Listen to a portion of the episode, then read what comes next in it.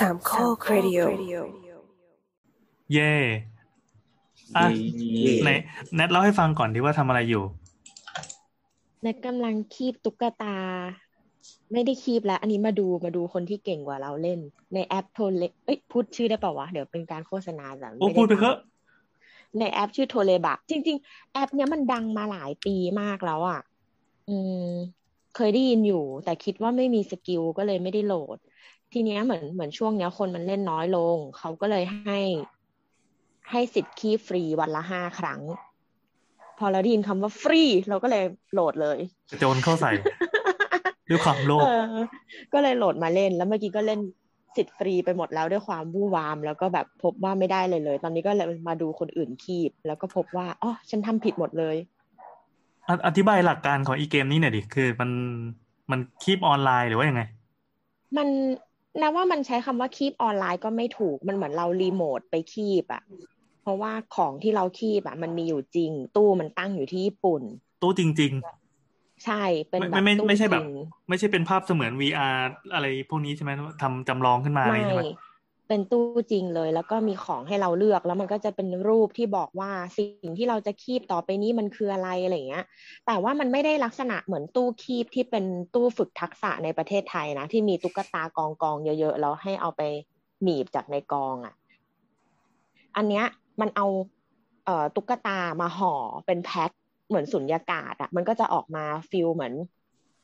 เหมือนไอซอง ซองยาเสพติดของมาเฟียอิตาลีอะนึกออกปะอธิบายเข้าใจยากกว่าเดิมอีกว่าอธิบายแบเป็นเหมือนไม่สามารถ reference ได้ ก็เวลาดูหนังแล้วมันเหมือนอะ เป็น feel แบบเหมือนเหมือนห่อกันกระแทกอะ เราเราสุญญากาศแล้วก็เอาพลาสติก wrap มัดมัดมัดมัดอะอ่าอืมอ่าอ่าสมมุติว่าเข้าใจแล้วกันอะเออ มันก็จะดูแน่นๆน่ะ เป็น เป็นห่อแน่นๆ คือไอสิ่งที่แนทหนีบอะจริงๆ มันเป็นของใหญ่มาก มันคือตุ๊กตาซาลามันเดอร์ขนาดยาวแปดสิบเซน แต่เขาอะห่อจนแบบ เหลือเท่ากล่องพัสดุขนาดกลางอะ อืมอ๋แล้อวก็มันแล้วเขามันเหมือนไอ้นี่ป่ะเหมือนเอ่อเราซื้อหมอนข้างอะ หรือซื้อหมอนอะไรเงี้ย ตอนแรกเขาจะดูดอากาศออกจากแพ็กเกจให้หมดจนหมอนมันฟีบแบนสนิทเหมือนเป็นกล้วยตาก อืม แต่อันนี้ไม่แบนน่ะคือทำเป็นเป็นเป็นสี่เหลี่ยมอะนั่นแหละ เออ เป็นเท่ากล่องรองเท้าประมาณนั้นน่ะเอออ่าอ่าแล้วไงก็ แล้วแล้วก็เขาไม่ได้ตั้งเป็นกอง เขาตั้งหนึ่งอันท้วน วางอยู่บนไม้สองอันที่พาดอยู่อะคือมีไม้สองอันพาดพาดอยู่แล้วก็เอาไอ้กล่องเนี่ยวางข้างบน เหมือนเราเอาตะเกียบพาดพาดชามอะแล้วเราก็เอาช้อนวางข้างบนตะเกียบนึกออกปะอืม เคยทำป่ะเวลาปล่อยให้เส้นเย็นน่ะเออนั่นแหละ แล้วก็เราก็เวลาหนีบอะคือตอนแรกที่เราหนีบอะเรากะว่าเราจะหนีบอะตรงกลางของไอไอห่อที่ว่าเนี่ย หนีบตรงกลางแต่ว่าแต่ว่าดันอะไปทางหัว เพื่อที่จะยกฝั่งหนึ่งอะให้มันสูงอีกฝั่งหนึ่งอะมันจะได้ไหลลงนึกออกปะพยายามคิดแบบมีหลักการอันนี้คือเพื่เดี๋ยวให้เดี๋ยวมันรอดต้องต้องขอทราบแบ็กกราวของนัทเกินคือนัทเป็นนักคีบตุ๊กตาอยู่แล้วหรือเปล่าไม่เลย ไม่เคไม่ยเลยคีบไม่มีความรู้เลยใช่ไหมนี่กระโดดเข้ามาเพราะความโลภล้วนฟรีมันเป็นคำว่าฟรีวันละห้าครั้งๆอ่าแล้วไงแล้วไง แล้วมันก็เลยได้เหมือนแบบพอ ไม่ได้ก็คือคีบจนหมดแล้วอะ และอีแรงที่หนีบก็ไม่มีที่หนีบจริงๆไม่น่าคนเขาถึงได้เขียนรีวิวด่ามึง คือเข้าไปอ่านรีวิวมาก่อนแล้ว เพราะอยากรู้ว่าอะไรยังไง น้อยคนมากที่จะบ่นเรื่องสัญญาณอินเทอร์เน็ตเพราะฉะนั้นอันเนี้ยไม่เป็นปัญหา แต่ลองคีบแล้วมัน smooth จริง อยากให้มันหยุดตรงไหนมันก็หยุดถือว่าเจ๋งมากเพราะใครๆก็รู้ว่าเน็ตบ้านเน็ตบงเน็ตยังแบบเออสามารถคีบได้อย่างเรียลไทม์มันแต่จะรีไม่วิยากวอะไรอะวะเขารีวิวอะเขาด่าว่าเหมือนแบบ ที่หนีบไม่มีแรงเลยอะไรอย่างเงี้ย อย่าเรียกว่าหนีบเลยดีกว่า ให้เรียกว่าเขี่ยเราเราเข้ามาในแอปแล้วว่ามันบอกว่า reservation fail อะ unable to reserve because your reservation list is full ประตูเต็มไงล่ะเออ มันจะมีการใช่ไหมรอคิวเวลาเวลาเรากดเล่นน่ะ มันจะบอกว่าให้รอคิว ไม่มันแล้วแต่ของที่โบ๊ทเลือก อย่างเราอะ ตู้เราอะมันว่าง เราเข้ามาเล่นอะ ไม่มีใครคิวเลย เออ แต่พอเราพอเราเริ่มเล่นอะ มันบอกว่ามีคนเข้ามาดูเราอะคีบกี่คน ซึ่งมันมีคนเข้ามาดูเราคีบอะเก้าคน แล้วมันอ๋อคงรู้ว่าอีเนี่ยมือใหม่ มันก็เลยปล่อยให้เราคีบจนเละเทะนึกออกปะก็คือแบบ เราทำให้มันมันปริ่มได้อะแต่เราทำให้มันหล่นนะไม่ได้ แล้วหลังจากเราคีบเสร็จอะมีคนมารอตู้เนี้ยห้าคน คือมึงกะว่าหลังจากอีโง่นี่ออกไปอะกูได้แน่ๆแล้วเราตอนเรานี้ยรอคนดูมันได้ข้างหไหมน้าเราอะอะ ดูนะเนี่ยนะก็ดูอยู่นะก็เลยรู้เคล็ดลับว่าเชี่ยไม่มีใครอะ ไม่มีใครเอาที่คีบอะ ไว้ตรงแกนกลางของกล่องเลยแม้แต่คนเดียว ทุกคนเอาที่คีบไปไว้ไม่ริมซ้ายก็ริมขวา แล้วก็ให้ขาข้างเดียวของไอ้ที่คีบอะ ปัดตรงปลายกล่องอะ ให้มันหมุนหมุนทีละนิดใช่ ก็คือเขี่ยจริง ๆ นั่นแหละไม่มีใครคีบเลยทุกคนเขี่ยกันหมดอย่างเงี้ย อืม แล้วก็อีพวกเวทติ้งอะเดี๋ยวใครสิทธิ์ฟรีหมดก่อนหรืออะไรเงี้ยมันก็คงปิ๋วไปแล้วคนต่อไปก็จะมาช่วยกันเขี่ยใครที่โชคดีแบบเขี่ยโดนจุดที่สุดก็จะได้ไอ้สิ่งนี้ไปเออดังนั้นซึ่งไอ้ไม่ที่ใช่เขาแนบ่นทคนนะใช้ถ้าหมดสิทธิ์ฟรีถ้าเกิดว่าแล้วถ้าเกิดว่าน่าจะไปบ่นว่าที่คีบมันไม่มีแรงเลยเนี่ย แสดงว่าแบบเรานูบมากเว้ยคือเพราะว่าที่คีบมันไม่มีแรงอยู่แล้ว ไม่ว่าจะที่ไหนก็ตามนึกออกไหมว่าแล้วอยากส่ง คือเทคนิคการการคีบมันไม่ใช่แบบต้องไปคีบเพื่อขยำมันขึ้นมา แต่ว่ามันต้องต้องใช้อุปกรณ์เท่าที่มันมีอะเพื่อสิ่งอีตุ๊กตานี่ไม่ได้ขอแนะนำให้ไปดูพวก YouTube หรือว่าใน Facebook เหมือนจะเคยมีคนที่อัพไอ้พวกรายการญี่ปุ่นอะไรเนี่ยที่มันชอบชอบขโมยมาใส่ซับอะมันจะเป็นแบบพวกเซียนคีบตุ๊กตาอะไรมันแนะนำเทคนิคต่างๆ มากมายเชี่ยเสียไปหนึ่งหัวใจ นี่ไง คนโลภแล้วคือใช้ไปหมดแล้วอะเมื่อกี้นั้นยังไม่ได้อธิบายใช่ไหมว่าคีบเรามันจะได้อะไร ก็คีบเราจะได้ตุ๊กตาแล้วก็ในหนึ่งอาทิตย์อะคีบกี่ตัวก็ได้ จริง ๆ สิทธิ์ฟรีที่เขาให้มา คือช่วงเนี้ยมันพิเศษที่บอกเนาะเป็นโปรโมชั่นว่าให้แบบห้า ticket ฟรีอะแต่ว่าปกติอะ login ทุกวันอะก็ได้ฟรีวันละหนึ่ง ticket อยู่แล้ว แล้วก็ทุกวันที่สิบกับยี่สิบของเดือนอะจะได้ฟรีอีกสาม ticketหรือไงเนี่ยอืมถ้าถ้าเข้าใจไม่ผิดนะ เพราะมันเขียนภาษาอังกฤษแบบญี่ปุ่นนิดนึงอะอ่าอืมมีดี๋อิยนต้งไว้เพื่อนไหมต้งทำความเข้าใจก่อน ไม่มี แต่นะว่าเกมเนี้ยนัดอยากท้าให้ครูไผ่อะมาเล่นมากเพราะนะว่านัดเชื่อว่ามันต้องเกี่ยวกับฟิสิกส์ดิเขาน่าจะเล่นได้ดีอืมคนที่มีความรู้เรื่องฟิสิกส์กันบ้านแบบไอน์สไตล์มันเกี่ยวแม่งกับบ้านบ้านคานอะไรอย่างงี้ปะนิวบ้านนิวตันอะตุ๊กตาแม่งต้องท่วมบ้านอะถ้าคนที่เออเก่งฟิสิกส์อะนะก็มันไม่น่าเป็นความจำอย่างเดียวป่ะ คือ ถ้ามันมีคำว่าเทคนิคมันก็ต้องมีความรู้แบบ adapt หรือว่าดูเรื่องน้ำหนัก อะไรอย่างเงี้ยด้วย มันเป็นไม่แค่เหมือนความดูเชี่รูยวชาญบิกอะเฮ้ยรูบิกนัทมันเป็นแค่ความจำอะนั่นต้องไปดูจริงๆว่ะไอพวกแบบเซียนเงี้ยคือเขามาปั๊บเขาจะใช้ใช้ความเรียกว่าเป็นชั่วโมงบินแล้วกัน ไปดูว่าเฮ้ยถ้าเจอแบบท่าเนี้ยจะต้องใช้การคีบแบบไหน แค่นั้นเองแบบไม่ได้เกี่ยวอะไรกับฟิสิกส์เลย เซ็งเลยอะ เราเราต้องศึกษาเหรอ เดี๋ยวเรากลายเป็นเออเนิต้องร์ดศึกษาเรื่องคีบต้องศึตุ๊กกษาตาทำไงอะ เรานึกว่าเล่นด้วยดวงอะ อยากเล่นอะไรด้วยดวงอะ แบบอะจึกจึกแล้วก็อุ้ยโชคดีจังเลยได้ค่ะอะไรโอ้ยอย่างดูเงี้ยดวงไปเล่นไพ่ไปสล็อตแมชชีนอะไรแบบเออเปิดยิงฉุบไปเซ็งไปยิงฉุบก็เฮ้มียจิเป่าตยิวิงทฉุบยานะใช่วันก่อนมีคนสอนแบบอย่างง่าย แต่ว่าคุณต้องไปแข่งกับคนที่เป็นนูบเพราะว่าถ้าแข่งกับคนเก่งก็จะแพ้เพราะเขาจะรู้เท่าทัน อ้าวเหรอคืยังไงอะเวเวลาเป่ายิงฉุบเดี๋ยวอะเดี๋ยวเดี๋ยวจะเดี๋ยวเป็นคือคือตอนนี้เราออนซูมกันอยู่ใช่ไหมนะสามารถเปิดกล้องแล้วมาเป่ากับเราก่อนได้ไหมก่อนที่จะอธิบายวิธี ไม่ได้เอาไม่ได้เหรอต้องนุกกว่านี้เหรอไม่มันมันเกี่ยวกับคนดูด้วย หมายถึงว่าสมมุติว่าพี่แอนกำลังฝึกเป็น หรือพี่แอนจะไปท้าใครเป่ายิงฉุบอะอ่าแนะนำให้ดูเขาเป่าก่อน เช่นแบบอ๋อ เขาเรียกว่าอะไรอะเหมือนเป่าราชาที่มันค่อยๆ เป่าทีละ step เนาะปะสมมติว่าแนทเป่ากับตัว แล้วพี่แอนเป็นคนต่อไปอะพี่แอนจะมีสิทธิ์ที่จะชนะมากขึ้นอ่าจะได้ observe ก่อนวิธีการทำงานของใช่เขาใช่ใช่ คือสมมุติว่าแนทแนทเป่ากับตัวแล้วแนทออกกรรไกรใช่ปะตัวออกอ่าค้อนอืมแล้วเราตัวชนะ รอบต่อไปอะ พี่แอนต้องเป่ากับตัวฮะตัวมีอ่าแนวโน้มที่จะออกกระดาษ เพราะว่าเมื่อกี้ เอ้ยไม่ไม่ใช่เอาใหม่อ่าอ่าโอเค เมื่อกี้ตัวชนะกันไกลด้วยค้อน ดังนั้นตาต่อไปเออตัวควรจะออกอะไร ตาต่อไปที่คนจะเป่า อะ สมมติว่าสมมติว่าใครใครกำลังจะมาเป่า อะ คนนั้นอะ ควรจะออกกันไกล ถึงจะชนะ เพราะว่าคนที่ดูตัวเมื่อกี้จะรู้สึกว่า ฉันต้องออกกระดาษเพื่อที่จะชนะตัวที่ออกค้อนเมื่อกี้ใช่เขาบอกว่านึกอราอวกปะราวถัดไปอะคนเราอะจะอย่าอยากออกเหมือนแบบชน ที่ชนะคนที่ออกคราวที่แล้วอะ เอออืมเออ เพราะฉะนั้นถ้าถ้าสมมติว่าเราคิดไว้แล้วว่าคนต่อไปจะออกกระดาษเราก็ต้องออกกันไกลอืมอืมอืมอืมหลักหลักการนี้ใช้ได้กับการที่เป่าชนกันด้วย สมมุติว่าทั้งคู่ออกกันไกลอืมรอบต่อไปอืมก็อะเราก็เขาจะเอาน่าจะค้อนเปลี่ยนเป็นค้อน เราก็ให้เปลี่ยนเป็นกระดาษ อืมทั้งหมดนี่คือแบบเหมือนอืมจิตใต้สำนึกใช่ไหมจะไม่ได้ผ่านกระบวนการคิดอะไร ใช่มันแวบใช่ขึ้นมาเองใช่ใช่เพราะฉะนั้นถ้าเราไปเจอกับคนที่คิดอะเราก็จะแพ้ เพราะว่าเราอะขับเคลื่อนด้วยสัญชาตญาณอ่าอ่าพอเห็นเขาฟรีปั๊บ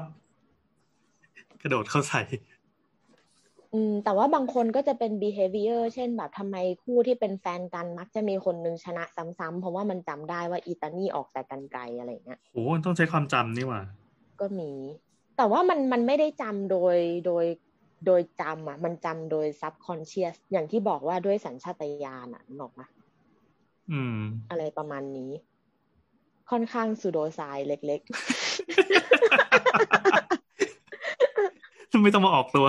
ๆก็รู้สึกได้น่ะว่ามันก็แอบซูโดไซป่าวะ อันนี้คือสิ่งที่รู้สึกได้แล้วเนาะอืมฉันจะไม่เป็นเหยื่ออีกต่อไป เหยื่อของคนที่นับนับนับต่อยิงชมโอเค และนี่คือรายการสาวสาวๆนะครับสาว EP ๆที่ที่หนึ่งร้อยแปดสิบเก้าครับไอสิ่งที่เราพูดกันมาตลอดเมื่อกี้นี่คือการถ่วงเวลาเพื่อรอรอผู้ที่จะมาหลินใน EP นี้นะครับ อันนี้คือทำปกเสร็จเรียบร้อยแล้ว มีชื่อ EP เรียบร้อยแล้วอ่าผู้ดำเนินรายการก็มากันหลายท่านนะครับ ก็เดี๋ยวแนะนำตัวสวัสดีนี่แอน แนทค่ะ ตัวครับโบ๊ทครับโบ๊ทปิดไมค์อะโบทครับโบทครับโทษทีทำงานเพลินพลอยค่ะ เห็นไหม มากันห้าคนเลยนะครับ ยกเว้นคนที่จะมาหลีดก็คือพี่โอเมื่อกี้เลยคุยเล่อยเปื่อยกันเพราะว่าเดี๋ยวเดี๋ยวพรุ่งนี้เราจะไม่ว่าง แล้วก็จริงๆแล้ววันนี้มันจะต้องปล่อยตอนเที่ยงคืนละแล้วเราจะเอายังไงกันต่อดีวะเนี่ยเนี่ยห้องขับเฮาส์ของเราเนี่ย เออนั้นมีคำถามด้วย อะดีมากครับมา ถามว่าพี่แอนจะเอาเพลงนั้นไปใช้ทำอะไรเหรอ ก็มาใส่ในตอนนี้ล่ะแต่ในตอนเฮ้ยเราเราขี้เกียจกระทั่งแบบ จะต้องแบบรีบตัดต่อดังนั้นเราใส่เพลงตรงนี้เลยละกันอาเชิญฟังเพลงนะครับ นี่คือเพลงรายการของเรา EP นี้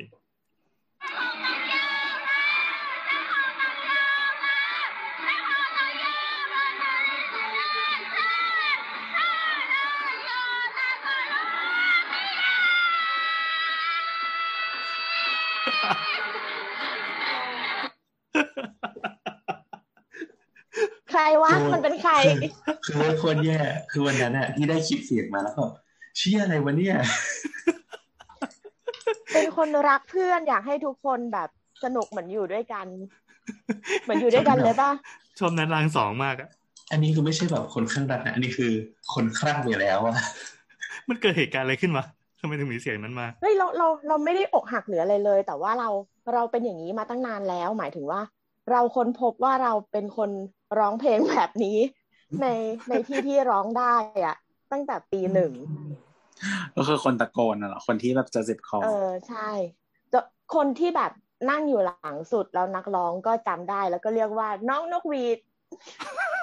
อืมก็ก็จะมีชื่อแล้วเขาก็จะจำได้อะไรเงี้ย มันก็ทำทำให้สะดวกดี เพราะว่าเด็กเสิร์ฟก็จะแบบ ทุกคนจะมองโต๊ะเราอะนึกออกปะทำให้เราสั่งอาหาร หรือว่าแบบเติมโซดาอะไรเงี้ยเร็วกว่าคนอื่น เพราะว่ามีคนมองอยู่ตลอดเวลา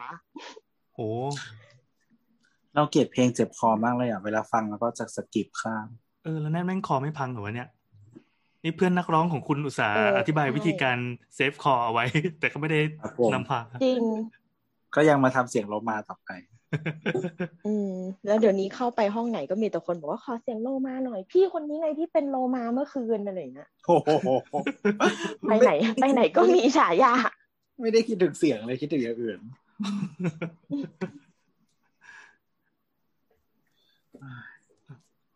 งั้นระหว่างนี้แบบเรามาคุยอิเล็กเคขาไปสงสัยจะแบเฮ้บยมีได้เพื่อนได้แบจบบพีพีได้เป็นแบบ PR แคนาดาแล้วเขาจะมีแบบเป็นแพ็กเกจมาให้ว่าแบบมีอะไรบ้างมีแบบว่า thank you for choosing Canada อย่างงี้ด้วย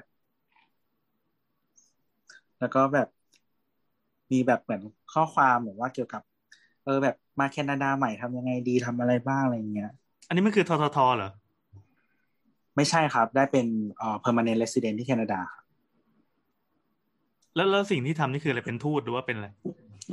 ไม่ก็ก็เหมือน apply ไปเป็น permanent resident เพื่อที่จะทำงานใช้ชีวิตที่แคนาดาได้ อืมอืมแล้วเหมือนแล้วเหมือนก็คือเหมือนเขาก็ให้บัตรมาเหมือนกรีนการ์ดที่อเมริกาอย่างเงี้ย แล้วมันก็อ่าจะเป็นแพ็กเกจแล้วก็บอกว่าแบบ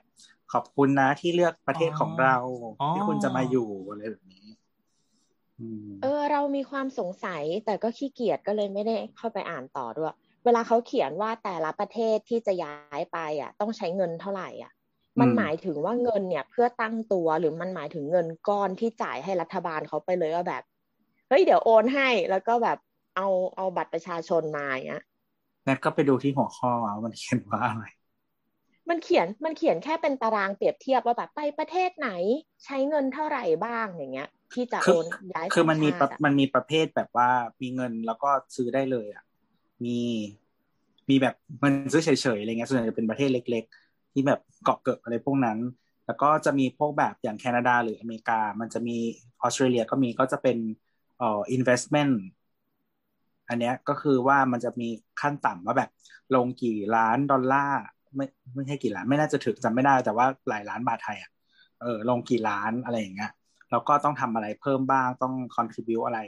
ให้ประเทศเขาหนึ่งสองสามสี่ห้ามันจะมี list อยู่ แล้วก็อันนั้นนะก็มีโอกาสจะได้ apply เป็น citizen ได้อ๋อ คือเราเราเห็นตารางอันนึง แล้วก็ประเทศอื่นจำไม่ได้ แต่จำได้อันเดียว คือมันเขียนว่าออสเตรเลียสามล้านบาท เราก็เลยรู้สึกว่า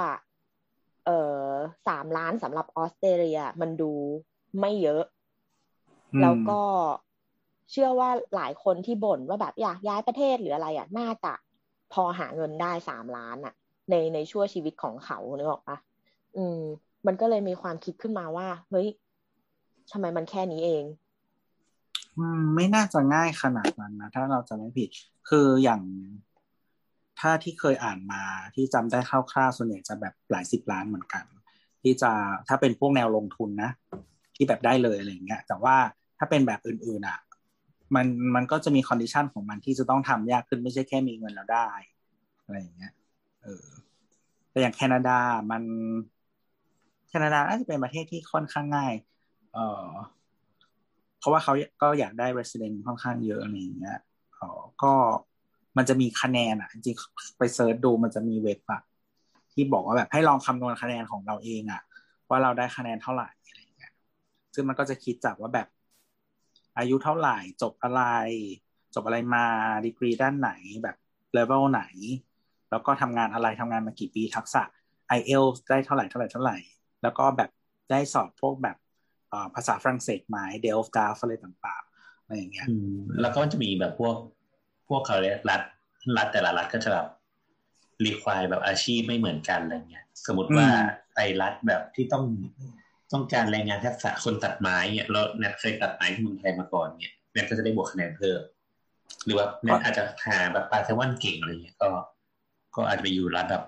หาปลาแซลมอนอะไรเงี้ยเจ๋งว่ะถ้าไป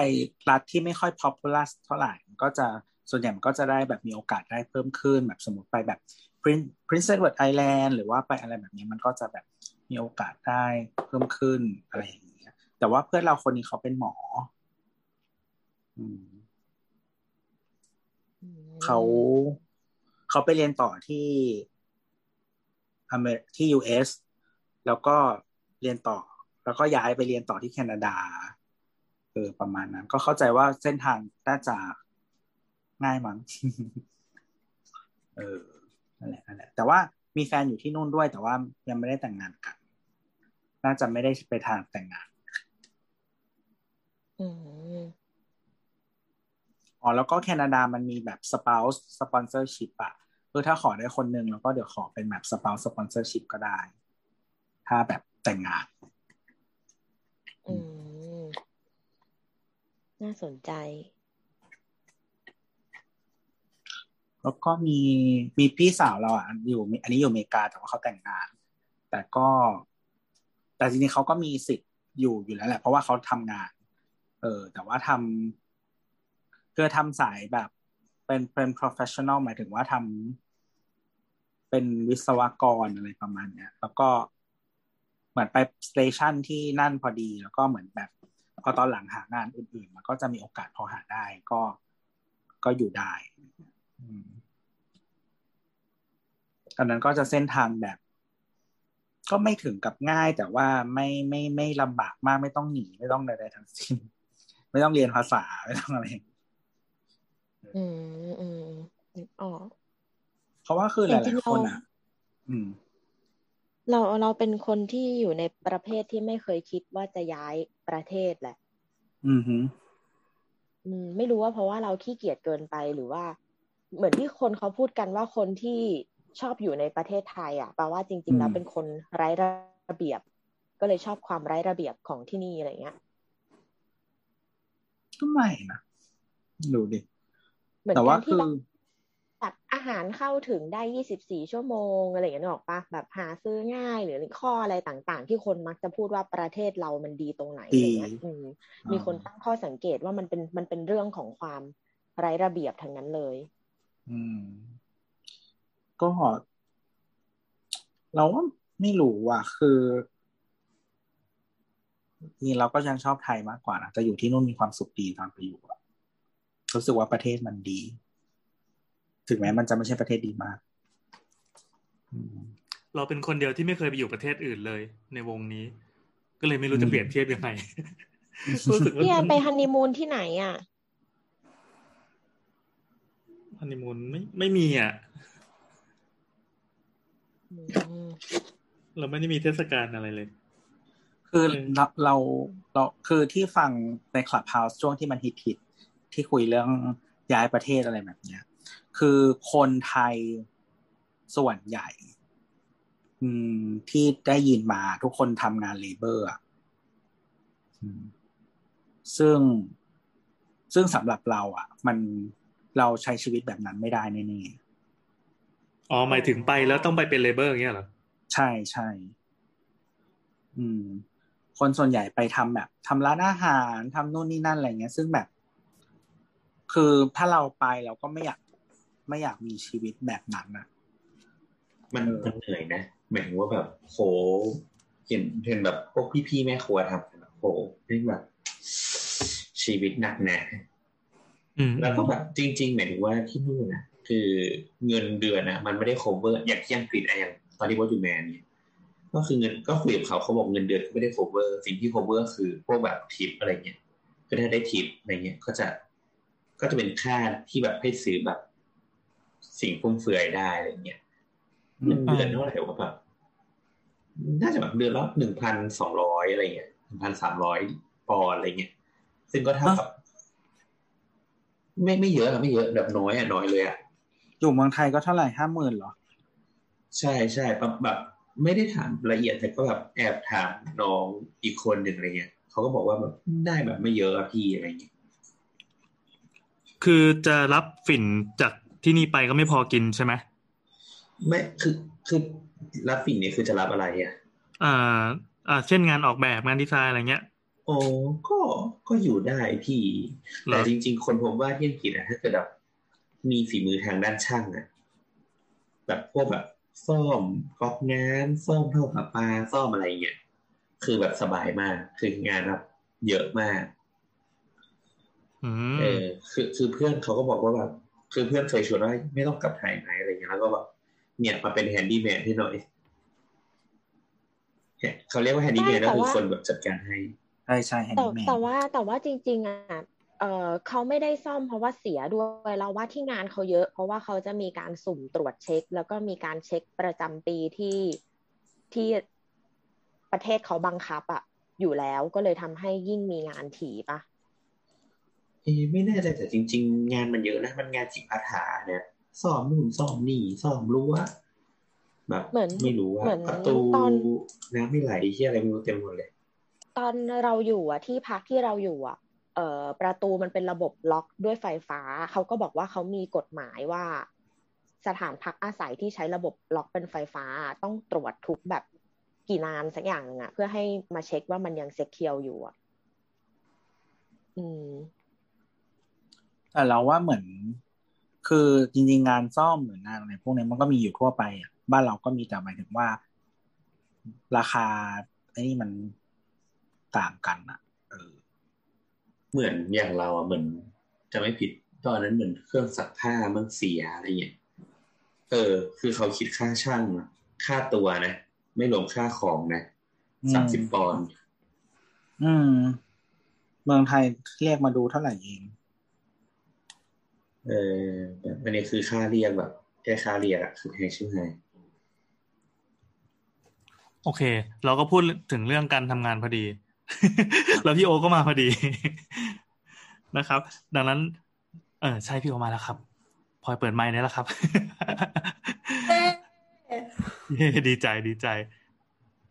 เดี๋ยวแป๊บแป๊บแป๊บพี่โอยังไม่มีเสียง แล้ววันนี้เราคุยกันก่อนจนก่อนพี่โอจะมีเสียงนะครับเออก็จริงๆแล้วอีพีนี้เรา คุยกันมาประมาณกี่ชั่วโมงวะประมาณครึ่งชั่วโมงที่ผ่านมาเนี่ยเป็นการอิเล็กเคขานะครับ เพื่อจะปูมาเรื่องนี้แหละครับโบอสครับ เรื่องการทำงานหนักใช่ไหมครับ ครับ อันนี้ตอนเนี้ยโบอสกำลังนั่งทำงานอยู่ใช่ไหมใช่ครับ ใช่ใช่แล้วเดี๋ยวพรุ่งนี้ก็จะไปต่างจังหวัดไปคุยงานอีกทำไมอะทำไมต้องทำขนาดนี้ด้วยก็สังคมทุนนิยมก็อย่างเงี้ยพี่ อันนี้คือจะเก็บตังค์ไปอยู่แคนาดาเหรอ อืม ไม่ไงก็เก็บตังค์ไว้เฉยๆอะโคตรคือจริง ๆ เหมือนเหมือนเคย เคยแบบดูแบบพวกอะไรอะรายการแบบโค้ดหนุ่มอะไรเงี้ยมันนี่โค้ดอะไรเงี้ยเขาก็บอกว่าแบบการเก็บเงินที่ดีจะต้องมีเป้าหมายว่า จะเก็บเงินไปทำไมไม่งั้นเราจะเก็บไปเรื่อยๆแล้วก็ก็จะเหนื่อยไปเรื่อยๆอะไรเงี้ยอืมแต่เราก็คิดว่าเก็บเงินก็คือเก็บเงินนี่เป้าหมายคือเก็บเงิน เออ ไม่รู้ว่าแล้วแล้วรู้สึกว่าที่ผ่านมาเนี่ย ร่างกายแบบพินาศบ้างไหมจากคอนเซปต์การเก็บเงินเนี่ย มีมีอยู่วันหนึ่งเนี่ยคือตื่นมาแล้วก็ปวดแบบปวดหลังเฮี้ยๆปวดหลังตัดๆแล้วก็ ก็คือแบบลาเลยอะวันนั้นอะลาไปนวดเลยทำไมไม่ไปหาหมอวะไม่นมัอนนมัอะนไรแบบหรอ มันแบบมันตึงเออนวดนวดกระปูอะไรวะเนี่ย ต้องการอะไรจากครู เออเออก็เหมือนมันมันรู้สึกตึงหลังมากอะไรเงี้ย ก็เลยไปนวด ครับ เออยังไงต่อวะแค่ปวดหลังอย่างเดียวก็คิดว่าปคิดว่าหลังชีวิตจะพังกว่านี้นะ แล้วก็จริง ๆ ก็มีช่วงหนึ่งก็นอนไม่ค่อยหลับอะไรเงี้ยเครียดเรื่องงานอะไรเงี้ยงานไม่เสร็จแล้วก็เครียดอืมชีวิตให้เหี่ยวเหลือเกินนะ ทุกคนเงียบพี่โอก็ยังอ้าวก็ก็บอกเขาว่าเสิร์ฟหน่อย จะได้แบบว่า ไม่ไม่แห้งเหี่ยว จะได้แข็งเออจริงมันๆเราก็ปวดแต่เราไม่ใช่สถาปนิก เราเลยไม่รู้ว่าเราพูดได้หรือเปล่า เดี๋ยวไม่ตรงกับธีมอะพูดได้ลองได้สิ เราอะปวดสองจุดประจำเลยอะคือตรงเอาเอามือซ้ายอะจับที่ไหล่ขวาอะ มือซ้ายจับที่ไปไหล่ขวาไปอ่าไปข้างหลังหลังให้สุดเท่าที่จะหลังได้อะปวดตรงนั้นเลยอะปีกเหรอเออ ไม่รู้มันเรียกว่าอะไรอะมันต่ำกว่าปีกปะไม่อืมทำไมพี่มือพี่แอนไปได้แค่นั้นนะมันต้องไปเออนั่นดิมันน้อยเออต้จัองงต้องไปได้มากกว่านี้เหรอเออเออนั่นแหละแล้วถ้าคนแล้วถ้าคนที่แบบกระดูกอ่อนมากๆเขาแบบจับพาดไปถึงคอตัวเอง ถือว่าเป็นตำแหน่งนั้นไหมไม่เวลามันจะลงไปตรงๆอย่างเงี้ย มันจะอยู่กลางหลังอะอ๋ออ๋ออ๋ออืม แต่ว่าก็แบบก็อยู่ทางอยู่ทางซีกขวานะ เออ แล้วก็บางทีอะคือเวลาทำงานอะมันคงระบมในระดับหนึ่งแต่ยังทนได้ แล้วมันจะไปออกฤทธิ์อะเวลาที่ไปกินบุฟเฟ่ต์อ้าวพวกบุฟเฟ่ต์ชาบูหรืออะไรอย่างเงี้ยที่เราต้องปิ้งย่างเราต้องใช้แขนขวาตลอดเวลานึกออกปะ บางทีอะมันมันปวดจนแบบคือเวลากินบุฟเฟ่ต์อะมันจะไม่ได้หยุดอยู่แล้ว เพราะว่าถ้าถ้าคุณแบบไม่ตักอะไรลงหม้อคุณก็กำลังตักอะไรเข้าปากนึกออกปะเพทำราะฉะนั้นทำไมเคสที่ทำให้เกิดอาการปวดไม่เหมือนเหมือนมันเป็นเวลาที่มือขวามันจะขยับตลอดเวลาแต่เราว่ามันไม่ได้ปวดจากสิ่งนี้ คือมันอะคงระบมมาจากการนั่งทำงานที่ผิดท่า แต่มันอะจะมาจี๊ดอะตอนที่ใช้งานแบบหนักๆอะซึ่งก็จะเป็นตอนกินบุฟเฟ่ต์อะจนบางครั้งอะมันยังไม่หมดเวลาและต้องเอามือซ้ายอะจับไว้เหมือนเหมือนท่าเมื่อกี้เพื่อที่มือขวาจะได้แบบขยับแล้วไม่เจ็บอะอืม ไม่งั้นเราจะแบบกินบุฟเฟ่ต์แล้วเจ็บ คนเราแม่งมือขวาขยับตลอดตลอดเวลาตอนกินบุฟเฟ่ต์นั่นแหละแล้วก็อีกตำแหน่งหนึ่งที่ปวดอะคือข้อมือขวา แต่ไอ้ข้อมือขวาเนี่ย มันจะชอบปวดตอนที่ไม่ได้ทำงานอยู่ เหมือนกันนะมันคงระบมจากการทำงานอะแต่มันจะไปปวดที่แบบอยู่ๆตื่นมาก็ปวด แล้วคนก็จะชอบถามว่านอนทับหรอ ซึ่งเราอะเป็นคนที่นอนนิ่งมากแบบถ้าห่มยังไม่ยับเลยอะไรเงี้ย แบบก็เลยคิดว่าไม่ใช่การนอนทับแน่ๆแต่ไม่รู้ทำไมตื่นมา แล้วมันจะปวดปวดแบบแทบขยับไม่ได้เลยอะอันนี้ก็ใช้ชีวิตรอดโดยการเอานีโอบันน่ะแปะอืมอืม คือหลาย ๆ ครั้งอะเราจะใช้นีโอบันอะแปะตามร่างกาย เพราะว่ามันไม่เหม็นมากเป็นกลิ่นที่รับได้ จริง ๆ มันมีน้ำมันนวดของหมอมีอะดีมาก แต่ว่ากลิ่นก็คือแบบอาม่าเลยอะคุณแปลงร่างเป็นคนแก่ได้ภายในหนึ่งสเปรย์อย่างเงี้ย ก็เลยไม่กล้าใช้ออกนอกบ้าน แต่ก็ไม่กล้าใช้เวลาอยู่บ้านเหมือนกันเพราะเดี๋ยวกลิ่นติดเตียงกลายเป็นแบบแก่ทั้งเตียงอะไรเงี้ยอืม ก็เลยไม่ไม่ค่อยได้ใช้เอาใบตองมาลองก่อนแต่ว่าไอ้ฉีดค่อยนอน ไอ้พวกตระกูลที่เป็นกอเอียะแปะอะก็มีข้อเสีย มันสะดวกก็จริง แต่เวลาแปะอะคือผิวเราอะ มันน่าจะบางอะ มันก็เลยแปะที่เดิมซ้ำกันสองวันไม่ได้ ไม่งั้นหนังจะลอกออกมาเป็นแผ่น อืม เราก็เลยต้องแปะให้มันขยบขยบจากเดิมอะไปเรื่อยๆใช่ะจนมีครั้งหนึ่งอะ ก็คือ คิดว่ามันแปะแบบแปะแบบสุ่มอะเพราะว่าเอื้อมมือไปแปะเอาเองอะ อืมปวดหลังมากก็เลยแบบอะวันนี้แปะทางนี้อีกวันหนึ่งแปะทางนึงเลยอะแปะแปะไปเรื่อยจนแบบเรียงจนเหมือนเหมือนเหมือนครบแล้วอะก็เลยเปิดให้เพื่อนดูว่า แกช่วยแปะ ไอ้กอเอียะลงบนจุดที่มันไม่มีสี่เหลี่ยมแดงๆหน่อยดีแปลว่ามันยังไม่เคยผ่านการแปะ แล้วเพื่อนก็บอกว่า แกมันไม่เหลือที่ว่างแล้ว ก็คือเหมือนเหมือนมีรอยแบบ เออ สี่เหลี่ยมแดงๆจางๆอย่างเงี้ย แบบสเปะสปะทั่วหลังแล้วอะ อืม นั่นแหละ เอาเดทแอร์เวอร์ ตอนนี้กำลังรอให้พี่โอสามารถออกเสียงพี่ได้โออยู่ พี่โอออกเสียงได้ยัง เฮ้ย มาแล้วเป้าสัญญาสายยางสัญญา อยู่ก็หยิบไมค์ขึ้นมาแล้วก็ทำท่าเหมือนสัญญาสัญญา แล้วก็ไม่มีเสียงออก ใช่เออไงอะ น่าสงสารปล่อยช่วยดูแลหน่อยดิ ใช้ไมโน้ตบุ๊กแม้ทั้งนั้น เป็นสายยางสัญญาอยู่ในพี่โอ เนี่ยแล้วเราก็ขี้เกียจตัดต่อด้วยเพราะว่านี่มันพี่จะโอจะเที่ยงคืนอยู่แล้ว พี่โอคะพี่โอกดตรงรูปไมค์อะ แล้วมันก็จะมีปุ่มขึ้นมาใช่ไหมแล้วมันก็จะมีให้ select a microphone ลอง select ดูฉลาดมาก โอ้ยตายแล้ว คือไม่คิดมาก่อนว่าจะเป็นปัญหาของคนแก่แบบนี้คิดว่าพี่โอจะผ่านจุดนี้ไม่ได้อะวันนี้เรามีคนแก่แล้ว โอ้ยตายแล้ว ตายแล้ว สรุปสรุปคืองั้นวันนี้สสสจบแต่เพียงเท่านี้สวัสดีโอ้ยแล้วเสียงก็ไมค์ก็แตกเออใกล้ขนาดนั้นพี่โอวางใกล้ขนาดนั้นวางไมโครโฟนไว้วางแล้วเออวางแล้ววางแล้วโอเค แล้วแล้วตอนท่าถือพี่โอมันคือแบบไก่จ๋ามากเลยอะไก่ได้ยินไหมว่าเออก็คือเดี๋ยวเราด็กๆจะรู้ขจัอกไก่จ๋าวะ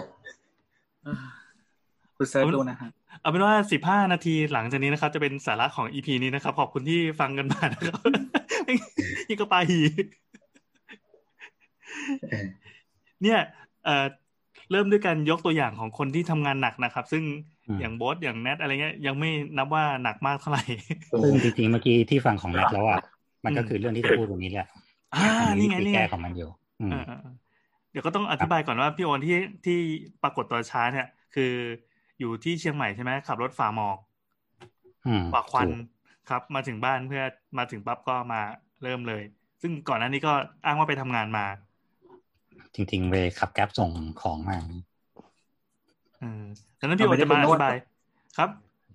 จริงๆไม่ไปนวดคือมาตอนพี่โอ๊ตตอนนี้คืออีกสิบนาทีจะเที่ยงคืนแล้วเดี๋ยวผมจะต้องได้รีบตื่นเช้าได้เข้าเรื่องกันเลยบอกรวดเร็วมาครับ อืมก็คือวันนี้ที่จะพูดเนี่ยก็คือจะพูดเรื่อง เรื่องออฟฟิศซินโดรมนั่นแหละ เพราะว่าหลักๆการทำงานก็ทุกคนอะไม่ใช่เฉพาะสถาปนิกหรอกคนที่ทำงานหน้าคอมทั้งหมดนานๆสมัยเนี้ยมันจะเป็นออฟฟิศซินโดรมกันหมด ซึ่งออฟฟิศซินโดรมเนี่ยจริงๆมันเป็นอาการเรียกรวมของอาการที่กล้ามเนื้อทั้งหมดเนี่ยมันยึดตึง ครับ การจากการทำงานหน้าทำงานไม่ไม่ถูกลักษณะ อะไรพวกเนี้ยเป็นต้น ซึ่งส่วนใหญ่มันเกิดจากการที่เราจัดท่าทางอะไรพวกเนี้ยไม่ถูก และกลายเป็นว่าคือสถาปนิกที่ปกติทำงานหน้าคอมแบบแปดชั่วโมงสิบชั่วโมงสิบห้าชั่วโมงอะไรเงี้ยอืม มันควรได้รับการแบบเอออย่างนั้นมาคุยกันหน่อยไหมว่าเอ้ยลองจัดปรับท่าทางดูหน่อยไหมเพราะว่าไอ้พวกเนี้ยคือช่วงคนทำแรกๆจะไม่ค่อยเป็นอะไรหรอกแต่พอหลังๆปั๊บมันเป็นอาการเรื้อรังแล้วอะมันมันแย่ขนาดที่ถ้าแบบหมอนรองกระดูกปลิ้นหรืออะไรพวกเนี้ยมันพิการได้เลยไง อืม นั่นแหละวันนี้พอก็เลพูยดมาปั๊บก็อยานั่งหลังตรงทันที ครับอืมอะเออกับ ปกติเป็นคนออกกำลังกาย ก็เลยมีความรู้สึกว่า เออ จริง ๆ มันถ้าเราแบบเออหัดรู้จักแบบ stretching ยืดมัน หรือว่ารู้จักหลักการทำงานของกล้ามเนื้อมันเนี้ยเออเราก็จะเข้าใจแล้วเราก็จะรู้สึกว่าเราจะต้องจัดการตัวเองยังไง เพื่อแก้ปัญหา อืมนะเอาประมาณเท่านี้แล้วกัน ครับ ก็ขอบคุณมากนะครับสำหรับไม่ใช่สิอ่าอ่าเอางี้ก่อนเพราะว่าปกติคนเราเนี่ย หลักๆเลยกล้ามเนื้อคนเราเนี่ยมันก็จะมีกล้ามเนื้อมัดหลักกับมัดรอง คนเราเนี่ยมีกระดูกในกระดูกเราเนี่ยในตัวกระดูกที่มันเชื่อมกันเนี่ยมันจะมีเส้นเหมือนเส้นกล้ามเนื้อเนี่ยยึดเป็นผังผืดไขว้กันอยู่ ปกติกล้ามเนื้อคนเราจะทำงานโดยการนี้ส่วนหนึ่งถ้าส่วนหนึ่งหด ส่วนหนึ่งยืด ส่วนหนึ่งยืดอะส่วนหนึ่งจะหดเราจะทำงานตรงกันข้ามกันแอนตาโกนิซึมกัน เช่นอย่างพวกกล้ามเนื้อหลังหลังเราเนี้ยถ้าหลังเรายืด กล้ามเนื้อหน้าอกเราจะหดอ๋อแต่สมมติว่าถ้าเราแอนอกปั๊บ รู้สึกไหมว่าหลังเรามันจะหุบบีบสควีสกลับเข้ามา อ่าครับ อ่า ซึ่งนี่แหละหลักการของมันก็คือเขาเรียกว่าร่างกายเรามันจะมีแอนตาโกนิซึมกันร่างกายมันจะมีกระดูกชิ้นไอ้กล้ามเนื้อชิ้นหนึ่งเนี่ยทำงานอีกกล้ามเนื้อชิ้นหนึ่งจะยืดจะหดจะยืดจะหด ทีนี้เนี่ยปกติเวลาเราเดินแล้วใช้ร่างกายเราเนี่ยไอ้กล้ามเนื้อสองอย่างเราเนี่ยมันจะทำงานสลับกันซ้ายขวาซ้ายขวาเนี่ยมันก็จะเกิดการสมดุลขึ้นไม่เป็นอะไร แต่ทีนี้เนี่ยพอเนเจอร์คนเราเปลี่ยนเราอยู่กับที่มากๆเช่นเรานั่งทำงานหน้าคอมปุ๊บเนี่ย สมมติได้เลยว่าพอนี้เราแบบโอ้ขยันอยากทำงานมาถึงเสร็จปั๊บจับนั่งเก้าอี้หลังตึงเป๊ะไหลแนบเสร็จผ่านไปสักสิบห้านาทีอะตัวเราจะมาข้างหน้าละหน้าคอเราจะยื่นมาข้างหน้าแล้วไหลเราจะห่อแล้วแล้วเราก็จะแบบมาใกล้หน้าจอมากขึ้น นั่งอ่านนั่งอะไรเงี้ยอันสักพักเอามือเท้าคางซึ่งพอเราทำอย่างนี้ปั๊บเนี่ย ไหลเราห่อกล้ามเนื้อหลังเรายืดตลอดเวลา กล้ามเนื้ออกเราหด แล้วกลายว่าพอหนึ่งชั่วโมงผ่านไป กูแม่งก็หดอยู่อย่างเงี้ยอีเมื่อไหร่มันจะยืดวะอย่างสองชั่วโมงผ่านไป ไอ้สัตว์ไม่ไหวแล้วสามชั่วโมงไม่คืนแล้วแล้วเนี่ยพอเราลุกขึ้นมาเสร็จปั๊บพอเรายืดเสร็จปั๊บเราก็จะมีความรู้สึกว่าแบบกล้ามเนื้อมันดึงดังเปี้ยเพราะว่าเหมือนมันมันมันหดดังกันดังอะไรนะครับขออีกทีหนึ่งดังเปรี้ยครับ ดังเปรี้ยอ๋อครับครับครับเอออ๋อได้ยินไปคำอื่นโอ้ยเหี้ยอะเอาไปต่อไปต่ออย่าหยุดนั่นแหละเออนั่นแหละ มันเลยกลายเป็นว่า เนี่ยมันคือหลักการของสิ่งที่เรียกว่าออฟฟิศซินโดรมคือมันเกิดการหดตึงของกล้ามเนื้อที่ทำงานอะ มันไม่สมดุลกันอ่าซึ่งออฟฟิศซินโดรมจริง ๆ เนี่ยเขาเรียกเป็นเอาเป็นเป็นอาการรวมของโรคทั้งหมดแต่โรคโรคพวกนี้จริง ๆ มันแบ่งมันแบ่งได้หลาย หลายกรณีคือออฟฟิศซินโดรมเนี่ยมันเกิดจากการที่กล้ามเนื้อผังผืดมันเมื่อยอย่างหลักการเมื่อกี้ที่พูดถึงคือมันคือกล้ามเนื้อผังผืดที่แบบส่วนใหญ่ที่จะเป็นเลยคือคอบ่าไหล่หลังหน้าอก ที่เรียกว่าเป็น upper ทั้งหมด upper muscle ทั้งหมดเนี่ยครับนี่คืออาการหลักๆ ของคนที่เป็นกล้ามเนื้อ เดี๋ยวค่อยมาพูดอีกที อันที่สองคือหลักการกดทับของเส้นประสาท พวกนี้กันได้แก่พวกนิ้วล็อก โพรงอุโมงค์นิ้วโป้งอักเสบ คือเวลาเราใช้เมาส์อะ เราจะกำเมาส์ไว้อย่างเงี้ย แล้วเราก็ใช้นิ้วชี้อย่างเดียว ติ๊ดติ๊ดติ๊ดติ๊ดติ๊ดถ้าเราลองใช้นิ้วชี้อย่างเดียวรัวๆเนี่ย เราจะรู้สึกเลยว่าตรงใต้ตรงข้อมือเราอะตรงที่มันเชื่อมต่อระหว่างมือข้อมืออะมันจะตึง เพราะว่าตรงนี้จริง ๆ ตรงที่มันเป็นฝ่ามือตรงเนี้ยมันจะมีเส้นขวางอยู่ มีก็มีเส้นเอ็นขวางอยู่ มันจะเป็นโพรงเข้าไปอย่างเงี้ยแล้วเส้นประสาทเราอะเส้นประสาทที่ไว้สำหรับดึงนิ้วอะมันจะสอดอยู่ข้างใน ทีนี้เนี่ยพอเราใช้งานปั๊บอะมันจะยืดหดยืดหดยืดหดยืดหดเนี่ยแล้วมันจะไปสีกับกระดูกตรงนั้นกระดูกอ่อนตรงนั้นเนี่ย แล้วพอมันอักเสบขึ้นมามันบวม มันก็จะคับคับอีโพรงประสาทตรงนั้นอะแล้วเราก็จะใช้นิ้วชี้ไม่ได้เพราะว่าเส้นเอ็นเราตึงแล้ว เราหดกลับไม่ได้แล้วอ๋ออันนี้นี่เลยคือเรีอายกการว่าขนิอวงล็อพวกกแบบ นิ้วล็อกหรือว่าพวกที่แบบว่าเกิดจากการแบบคลิกเมาส์อะไรเงี้ยมันจะมีนิ้วล็อกกับมีอีกอย่างหนึ่งเขาเรียกว่าอะไรไม่รู้ที่มันเป็นโพรงประสาทอักเสบซึ่งตรงเนี้ยเส้นเอ็นจริงๆเส้นเอ็นที่มือเราอะมันจะแบ่งเป็นสองเส้น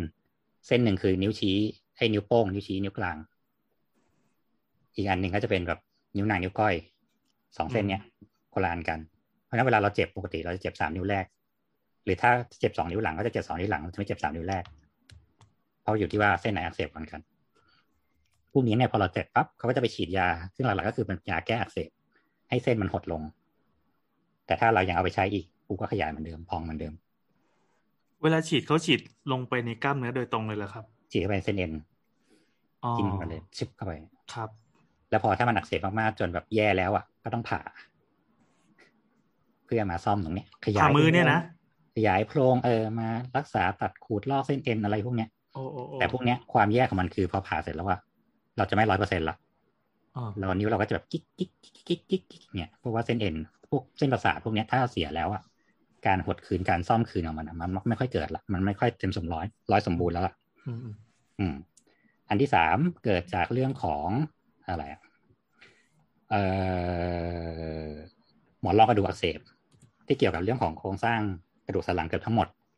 อันนี้เนี่ยหนักเพราะว่าอันเนี้ย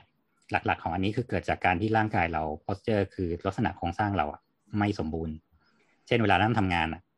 นี่เป็นคนนี่นี่เป็นคนหนึ่งที่ที่เป็นโรคนี้เหมือนกัน เพราะว่าปกติเป็นคนนั่งทำงานอะชอบนั่งเท้าเท้าไปทางขวา ชอบนั่งเอี้ยวตัวไปทางขวา ซึ่งตอนเล่นเกมอะไรเงี้ยสมัยก่อนเล่นแล็กเนี่ยเล่นสิบยี่สิบชั่วโมงล่าบอสไม่งทั้งคืนอย่างเงี้ยก็นั่งอยู่อย่างเงี้ยอะแล้วแล้วเอาเหมืมือนอกันมาเอามือไหนจับเมาส์อะเป็นคนใช้เมาส์มือซ้ายโอ้ เป็นเราใช้เมาส์ได้สองมือ แต่ปกติถ้าเล่นโอ้จะใช้มือซ้ายเพราะมือขวาจะเล่นคีย์บอร์ดนึกออกใช่ไหมมันง่ายกว่าโอ้โอ้โอ้โอ้ก็เลยก็ท่าเนี่ย แล้วมันกลายเป็นว่าตอนเนี้ย ร่างกายทางขวา มันหดมากกว่าทางซ้าย ครับทำให้ปกติเวลาตัวยืนยืนน่ะ ตัวจะเอียงไปทางขวาโดยที่เราไม่รู้สึกตัว แล้วมันทำให้กลายเป็นว่ากระดูกสันหลังเราอะกระดูกกล้ามเนื้อมันรับน้ำหนักไม่เท่ากัน มันก็เลยเป็นโรคเรื้อรังตรงที่ว่าทางขวาเมื่อก่อนจะเป็นโรคคือเขาเรียกว่ามันเป็นเส้นกระดูกเขาเรียกว่าอะไร กล้ามเนื้อไปบีบรัดเส้นเอ็นและหลอดเลือด ไม่ไปเลี้ยงสมอง คือเหมือนนั่งทำงานฟังดูนั่เลวทำงร้ายนนมากอะนั่งทำงานนานๆปั๊บจะมีความรู้สึกว่าเหมือนเราขึ้นรถแล้วเราอ่านหนังสือนานๆอะเราจะเริ่มมันจะเริ่มเมารถ แต่จะเริ่มเมารถในลักษณะที่ว่าเหมือนจับเหมือนฝันจิ้งหรีดก็ได้แล้วลุกขึ้นมา มันจะไม่ใช่แค่บ้านหมุนนะแต่มันจะเหมือนเมารถแล้วแบบ อ้วกสถานเดียวอ้วกไงเพราะว่ากล้ามเนื้อที่คอมันตึง ตึงเสร็จมันก็ไปรัดเส้นเลือด เลือดก็ไม่เลี้ยงสมอง สมองก็เกิดความรู้สึกว่าแบบงงแล้วอะไม่มีเลือดมาเลี้ยงชิบหายละจะตายละอ้าเนี่ย แล้ววันนั้นก็ทำอะไรไม่ได้เลย นอนอย่างเดียวเมื่อก่อนก็จะไปหาหมอก็จะหมอก็จะแบบว่า เอ๊ะ คุณแบบเส้นเลือดในสมองแตกหรือเปล่าไหนลองเดินซิเดินตามเส้นเอ็นหมุนคอได้ไหมนั่นนี่ได้ไหมอะไรเงี้ย ซึ่งทำได้หมดก็เลยวินิจฉัยว่าสุดท้ายคือมันมีจุด trigger point อยู่ตรงหลัง ซึ่งมันเป็นจุดที่แบบว่าเหมือน ตรงเนี้ยตรงคอเราปกติมันจะมีเส้นเลือดใหญ่ขึ้นมา แล้วมีเส้นประสาทมาด้วย ครับ ตรงเนี้ยมันรัด เพราะว่ามันตึงพอมันตึงมากๆเสร็จมันก็แบบบีบหมดเลยเนี่ยบีบเส้นเลือดด้วยไม่เลี้ยงสมอง คือตอนที่เป็นหนักๆเลยเนี่ยคือ ถ้าไปนวดอะหมอนวดก็ยอมแพ้เคยไปตอกเส้นแล้วเขาตอกไม่ลงอะก็ตอกแบบปากปากปากแล้วแบบยอมไม่ลง เพราะมันแข็งมากนี่อืมอืมอืมเออสุดท้ายก็เลยบต้ออกงไปว่าแข็งมากเลยเหรอพี่เออใช่ใช่ใช่ใช่หมออนนี้แบบว้าวแข็งมากเนี่ย คือผมผมสบายใจเกิดมาไม่เคยไปนวดเลยเคยไปแค่ครั้งเดียวเพราะแบบตอนนั้นปวดหลังไปปั๊บแล้วหมอก็พูดอย่างนี้เหมือนกันแบบโหน้องตั้งแต่ใช่ตั้งแต่นวดมาเนี่ยน้องเนี่ยแข็งสุดแล้วเจ๊จริงเหรอก็คือเสิร์ฟไม่ไหวนี่นี่เหรอนี่เล่าให้ฟังเลยขิงเนี่ยขิงครับหมอหมอบอกว่าแข็งมากเลยพี่ใช่ไหม หมอแบบเหมือนเอาเอาส้นตีนมาเหยียบแล้วก็ยังไม่ยุบอะเออซึ่งหลักๆ พวกเนี้ยเขาเรียกว่ามันเป็นการตึงของกล้ามเนื้อตึงในชนิดที่ว่ามันกลายเป็น trigger point คืออะเราพูดถึงเรื่องนี้ก่อนก็ได้ เมื่อกี้ลองลองแยกเป็นสามประเภทแล้วเนาะว่ามีการแบบว่าปวดตึงของกล้ามเนื้อที่เป็นพวกผังผืดยึดโครงกระดูกอะสองคือพวกโพรงประสาททั้งหลายเนี่ยอักเสบครับสามคือกระดูกสันหลัง ที่ว่าล่าสุดก็เหมือนในทวิตก็มีคนบอกว่าเนี่ยจะมาเล่าให้ฟังว่าเรานั่งทำงานจนแบบหมอนรองกระดูกปลิ้น แล้วเราต้องไปกายภาพจนแบบเกือบพิการอะไรเงี้ยไอ้ยคำซึ่นี้งอัน่านเนี้กยลัวมาก หลายคนแม่งจะเป็นอยู่แล้วอะแต่เราแค่ไม่รู้ตัวนั่นเอง เราเหมือนนั่งกอดระเบิดเวลาไว้อะเพราะว่าแบบบางคนชอบนั่งทำงานเงี้ย นั่งเอียงนั่งไขว่ห้าง นั่งไขว่ห้างคือการบิดกระดูกสันหลังเราเอียงไว้ตลอดเวลาอุ้ยตายแล้ว แล้วนึกภาพสมเอามติขาลงเอาขาลง สมมติเราหนัก สมมติเราหนักเจ็ดสิบอย่างเงี้ย ลองคิดภาพแบบโง่ๆก็ได้ ครึ่งครับตัวเราครึ่งบนอะก็สามห้าโลแล้วอะสามสิบห้าอ่าโลคือเหมือนน้ำแพ็คทั้งหมดประมาณเจ็ดแพ็คอะวางอยู่บนบ่าเราอะ โดยที่รับน้ำหนักด้วยกระดูกสันหลังโง่ๆหนึ่งข้อเอียงๆอย่างเงี้ยเออแทนที่มันจะรับตรงๆแล้วถ่ายน้ำหนักตรงเปล่ากูบิดด้วยกูแบบดัดโค้งมาเลยอะซึ่งทั้งหมดเนี่ยก็คือเอากล้ามเนื้อรัดเอาเส้นเอ็นรัดกระดูกก็แบบไอ้เฮียช่วยกูหน่อย แล้วเราก็อยู่อย่างเงี้ยสิบชั่วโมง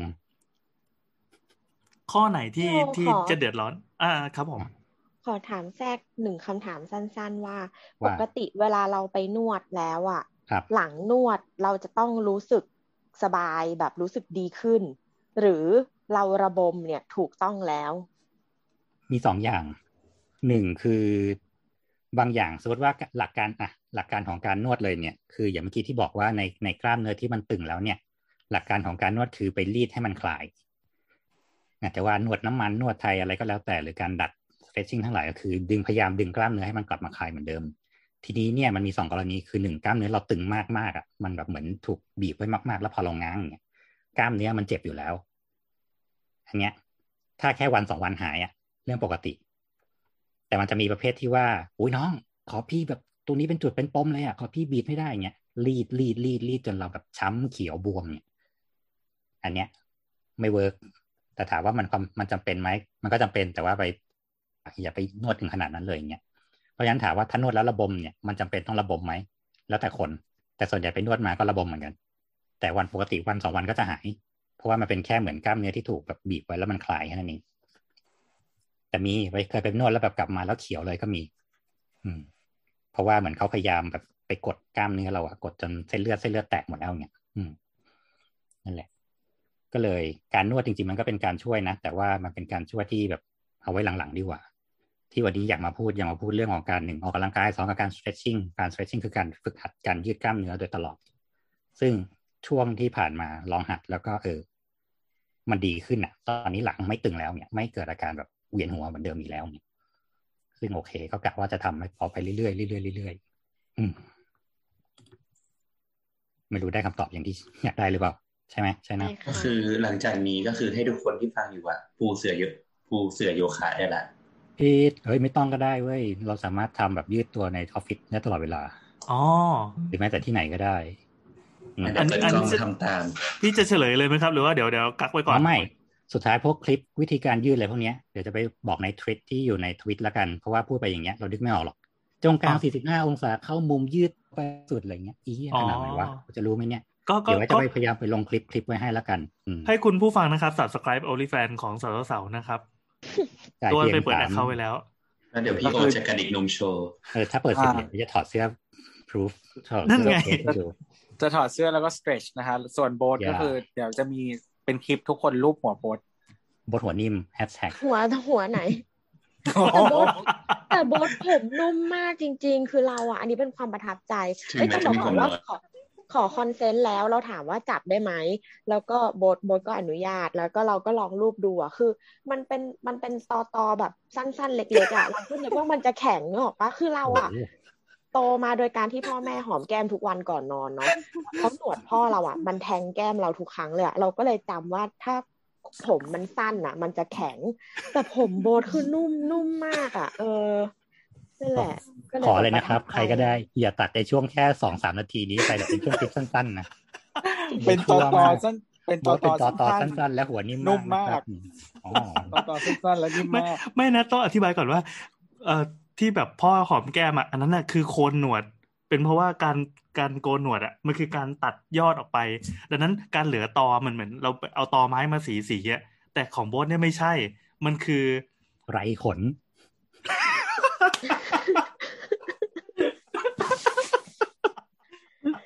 เรียกได้ว่าเป็นขนอ่อนและขนอุยว้าอ๋อคำว่าอุยมันคืออย่างนี้นี่เองนี่ที่มาครับว่าเป็นคู่แข่งของหัวทุยนี่คือหัวอุยโอ้ยกลับวัเข้านเรื่องนี้ไม่ถูกท็อปละฟอร์มอะทำไมวันนี้ท็อปฟอร์มแปลกชีวิตคือความเครียดกันอย่างนี้ยแหละๆโอเคคือถ้าไม่ได้นอนก็จะอย่างเงี้ยก็จะลอยๆทำอะไรก็ได้เฮ้ยคนเราไม่ต้องนอนก็ได้เอ้ยตกลงนี่จะแนะนำสิ่งที่ถูกหรือผิดกันแน่วะเนี่ย อะไม่ก็จะพูดนั่นแหละว่าเดี๋ยวพวกวิธีการหดยืดตึงอะไรทั้งหลายเหล่านี้เดี๋ยวไว้จะไปรวบรวมแล้วก็ลงเทรดแมสแล้วกันคือทั้งหมดเนี่ยที่ที่จะไว้ไปลงเนี่ย มันก็จะเป็นวิธีการง่าย ๆ ที่คนทำตามได้ไม่ได้อันตรายอะไร เป็นวิธีเหมือนยืดกล้ามเนื้อปกตินี่แหละซึ่ง เออ มัน work มัน work จริง ๆ ถ้าคนตัวอย่างของแนทอย่างเงี้ย ก็จะ work work แน่ๆเพราะว่าของแนทที่เจ็บเนี่ยเขาเรียกว่ามันเจ็บเป็นเรื่องของเป็น shoulder blade เป็นเรื่องของสะบักหลังซึ่งสะบักสะบักหลังตรงเนี้ย มันคือกล้ามเนื้อแผ่นที่มันเป็นแผ่นๆเนี่ย ที่อยู่คือปีกใกล้ๆกับ ตั้งแต่ช่วงไหล่ลงไปทั้งหมดตรงเนี้ยมันจะเป็นแผ่นกระดูกเลย แล้วมันจะมีกล้ามเนื้อไขว้ของมันอยู่ คือไขว้ตั้งแต่คอลงไป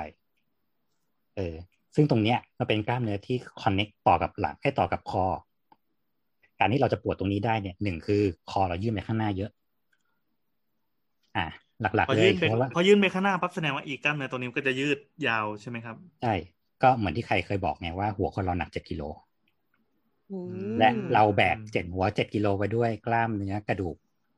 เท่ากระดูกไก่เนี่ยไอ้กระดูกเล็กๆของเราเนี่ย แล้วมีกล้ามเนื้อคอ ซึ่งกล้ามเนื้อคอทั้งหมดของเราเนี่ยมันเชื่อมเข้ากระดูกไอ้กล้ามเนื้อของหลังตรงนี้ เพราะฉะนั้นคือ ถ้าเรายื่นไปนานๆแล้วเราก็เนี่ยก็เลยเราก็ต้องโหลดน้ำหนักเจ็ดกิโลไว้ตลอดเวลา ซึ่งคอบอกไม่ไหวละบ่าช่วยกูหน่อยอืมบ่าก็จะดึงคอไว้อยู่ บ่าก็บอกว่าบ่าช่วยบ่าช่วยบ่าช่วยนอ ก็คือหลุดหลุดไปเลยขอช่วยหมดหลุดหมดหลุดนั่นแหละ มันเลยกลายเป็นว่า เดี๋ยวนี้คนเราจะปวดตรงนี้กันเยอะ เพราะเราเล่นโทรศัพท์อ๋อหนึ่งก็คือเขาก็บอกว่าเอาเนี้ยมันจะมีสองอย่างคือออฟฟิศซินโดรมกับมี telephone syndrome เป็น social syndrome คือ คนเราเล่นโทรศัพท์ nature ของคนเล่นโทรศัพท์อะเราจะไม่ยกแขนขึ้นมาเพื่อให้ระดับของโทรศัพท์เนี่ยอยู่ที่สายตาเรามองต่ำลงมาสามสิบองศาหรอกอ่าอ่าอ่า nature ของคนเราคือ เราจะหุบศอกเพราะเมื่อย แล้วเราจะก้มคอลงมา แล้วเล่นโทรศัพท์ อืม หัว เราจะยื่นไปข้างหน้าเกินลำตัว ซึ่งตอนนี้ทั้งหมดถ้าลองจับ เอามือซ้ายจับไปที่คอหลังคอขวา ตึงไหมล่ะตึงเป็นลูกเลยเหรอเป็นครับ เนี่ย แล้วกูก็ค้างไว้มึงอย่างเงี้ยมึงเล่นทวิตสองชั่วโมง กูก็ค้างให้มึงอย่างเงี้ยไอ้เหี้ยดูหนังต่ออีก อีกสองตอน อีกสี่ชั่วโมง หกชั่วโมงอยู่อย่างเงี้ย ยังไม่พอบางคนทำงานออฟฟิศปรับจอต่ำทำงานก้ม พวกเล่นโน้ตบุ๊กอะ จะเป็น เอาโน้ตบุ๊กวางไว้ที่โต๊ะ ครับโน้มตัวไปข้างหน้า เอาคอกดลง เพราะว่าเราต้องจอมองจอต่ำครับ คอทั้งหมดข้างหลังก็รับหัวเราตลอดเวลา หรือซ้ำร้ายกว่านั้น คนที่เหมือนแบบเดี๋ยวนี้ใช้คอมอะ แต่จะมีประเภทที่พิมพ์สัมผัสเป็นกับพิมพ์สัมผัสไม่เป็นอืมพอกูพิมพ์สัมผัสไม่เป็นปั๊บกูต้องก้มมองคีย์บอร์ดเงยก้มเงยก้ม ยิ่งก้มหนักเลยทีนี้ ก้มสี่สิบห้าเอ๊ะก้มก้มเงยเงยนี่ไม่ดีเหรอครับ มันจะได้แบบ มียืดยืดถดมันดีไง แต่ปกติคนเราเงยก็คือเงยนิดนึงว่าไอ้เหี้ยพิมพ์กูไม่ได้เปลี่ยนภาษาใช่ไหมโอเคถูกแล้วกูก็ก้มพิมพ์พิมพ์พิมพ์พิมพ์ต่อไปเงยนิดเดียวแล้วกูก้มพิมพ์พิมพ์พิมพ์พิมพ์ต่อไปๆครับ เออ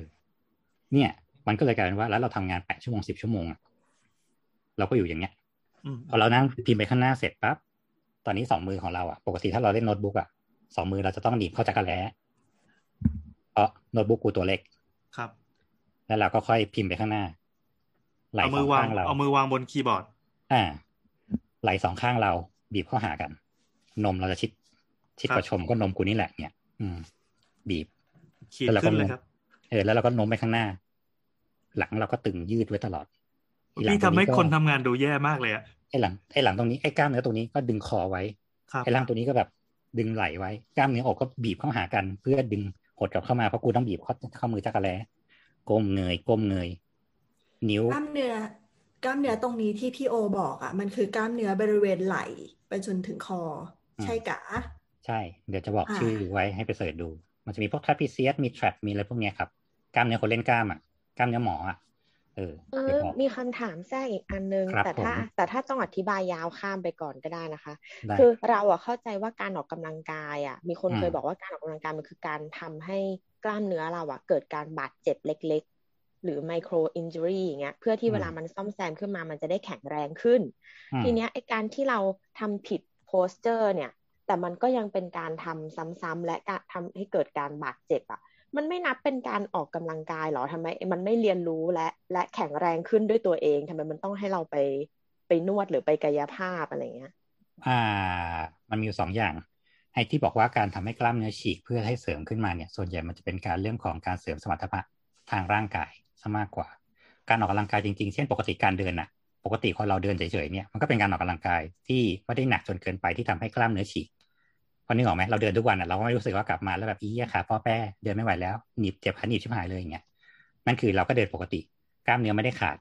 กล้ามเนื้อแข็งแรงดีพอแล้ว แต่ว่าการออกกำลังกายคือ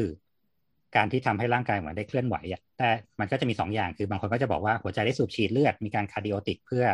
ทำให้หัวใจทำงานสองคือกล้ามเนื้อได้มีการเคลื่อนไหว นี่คือหลักการของการออกกำลังกายจริงๆส่วนที่ว่าถ้าทำให้กล้ามเนื้อฉีกเพื่อให้เสริมสร้างเนี่ยมันจะเป็นเรื่องของการเสริมสมรรถนะทางร่างกาย เช่นการเล่นกล้าม การเล่นกล้ามคือการฉีก ฉีกออกเพื่อสร้างให้มันหนาขึ้นหนาขึ้นหนาขึ้นเป็น layer layer layer เรื่อยๆเพื่อ แล้วเราก็ต้องรับน้ำหนักให้มันหนักขึ้นไงแต่สมมติว่าสมมติว่าเรากล้ามใหญ่แล้วอย่างเงี้ยแล้วเราไปยกแบบสองกิโลอะยกสักร้อยรอบอะกล้ามเนื้อเราก็ไม่ฉีก เพราะมันแข็งแรงดีพอแล้ว แต่เรื่องของการปวดเมื่อยเนี่ยไม่ได้เกี่ยวกับเรื่องของกล้ามเนื้อมันเกี่ยวกับเรื่องของสารที่อยู่ในกล้ามเนื้อ เช่นมันจะมีกรดแลคติกไปสะสมเพื่อทำให้อาการให้กล้ามเนื้อตรงนั้นเนี่ยมันเมื่อย พอสมมติว่าเราไปเลือดได้เราไปรีดปุ๊บเราไปอาบน้ำอุ่นเอาไปแช่น้ำตัวให้มันรู้สึกแบบโอ้ยเฮียสบายเงี้ยกรดแลคติกไหลออกไปอะเราก็จะไม่เมื่อยละซึ่งมันก็จะคนละส่วนกับของกล้ามเนื้อละเป็นต้น อืม เพราะฉะนั้นการออกกำลังกายมันมีสองอย่าง คือฝืนตัวเองจนทำให้มันขาดกับสองคือก็อย่าไปฝืนมัน เออแค่นั้นแหละ ซึ่งบางทีคนเราถ้าไม่ได้แบบต้องการให้มันแบบ พุชตัวเองไปอีกเลเวลหนึ่งอะก็ไม่ต้องกระหานั้นก็ได้ อืมอะกลับมาก่อน ทีนี้เนี่ยเมื่อกี้จะพูดถึงไหนวะอ๋อโอเค เนี่ยที่เมื่อกี้พูดไปทั้งหมดแล้วเนี่ย เราก็จะพอเห็นภาพแล้วล่ะว่า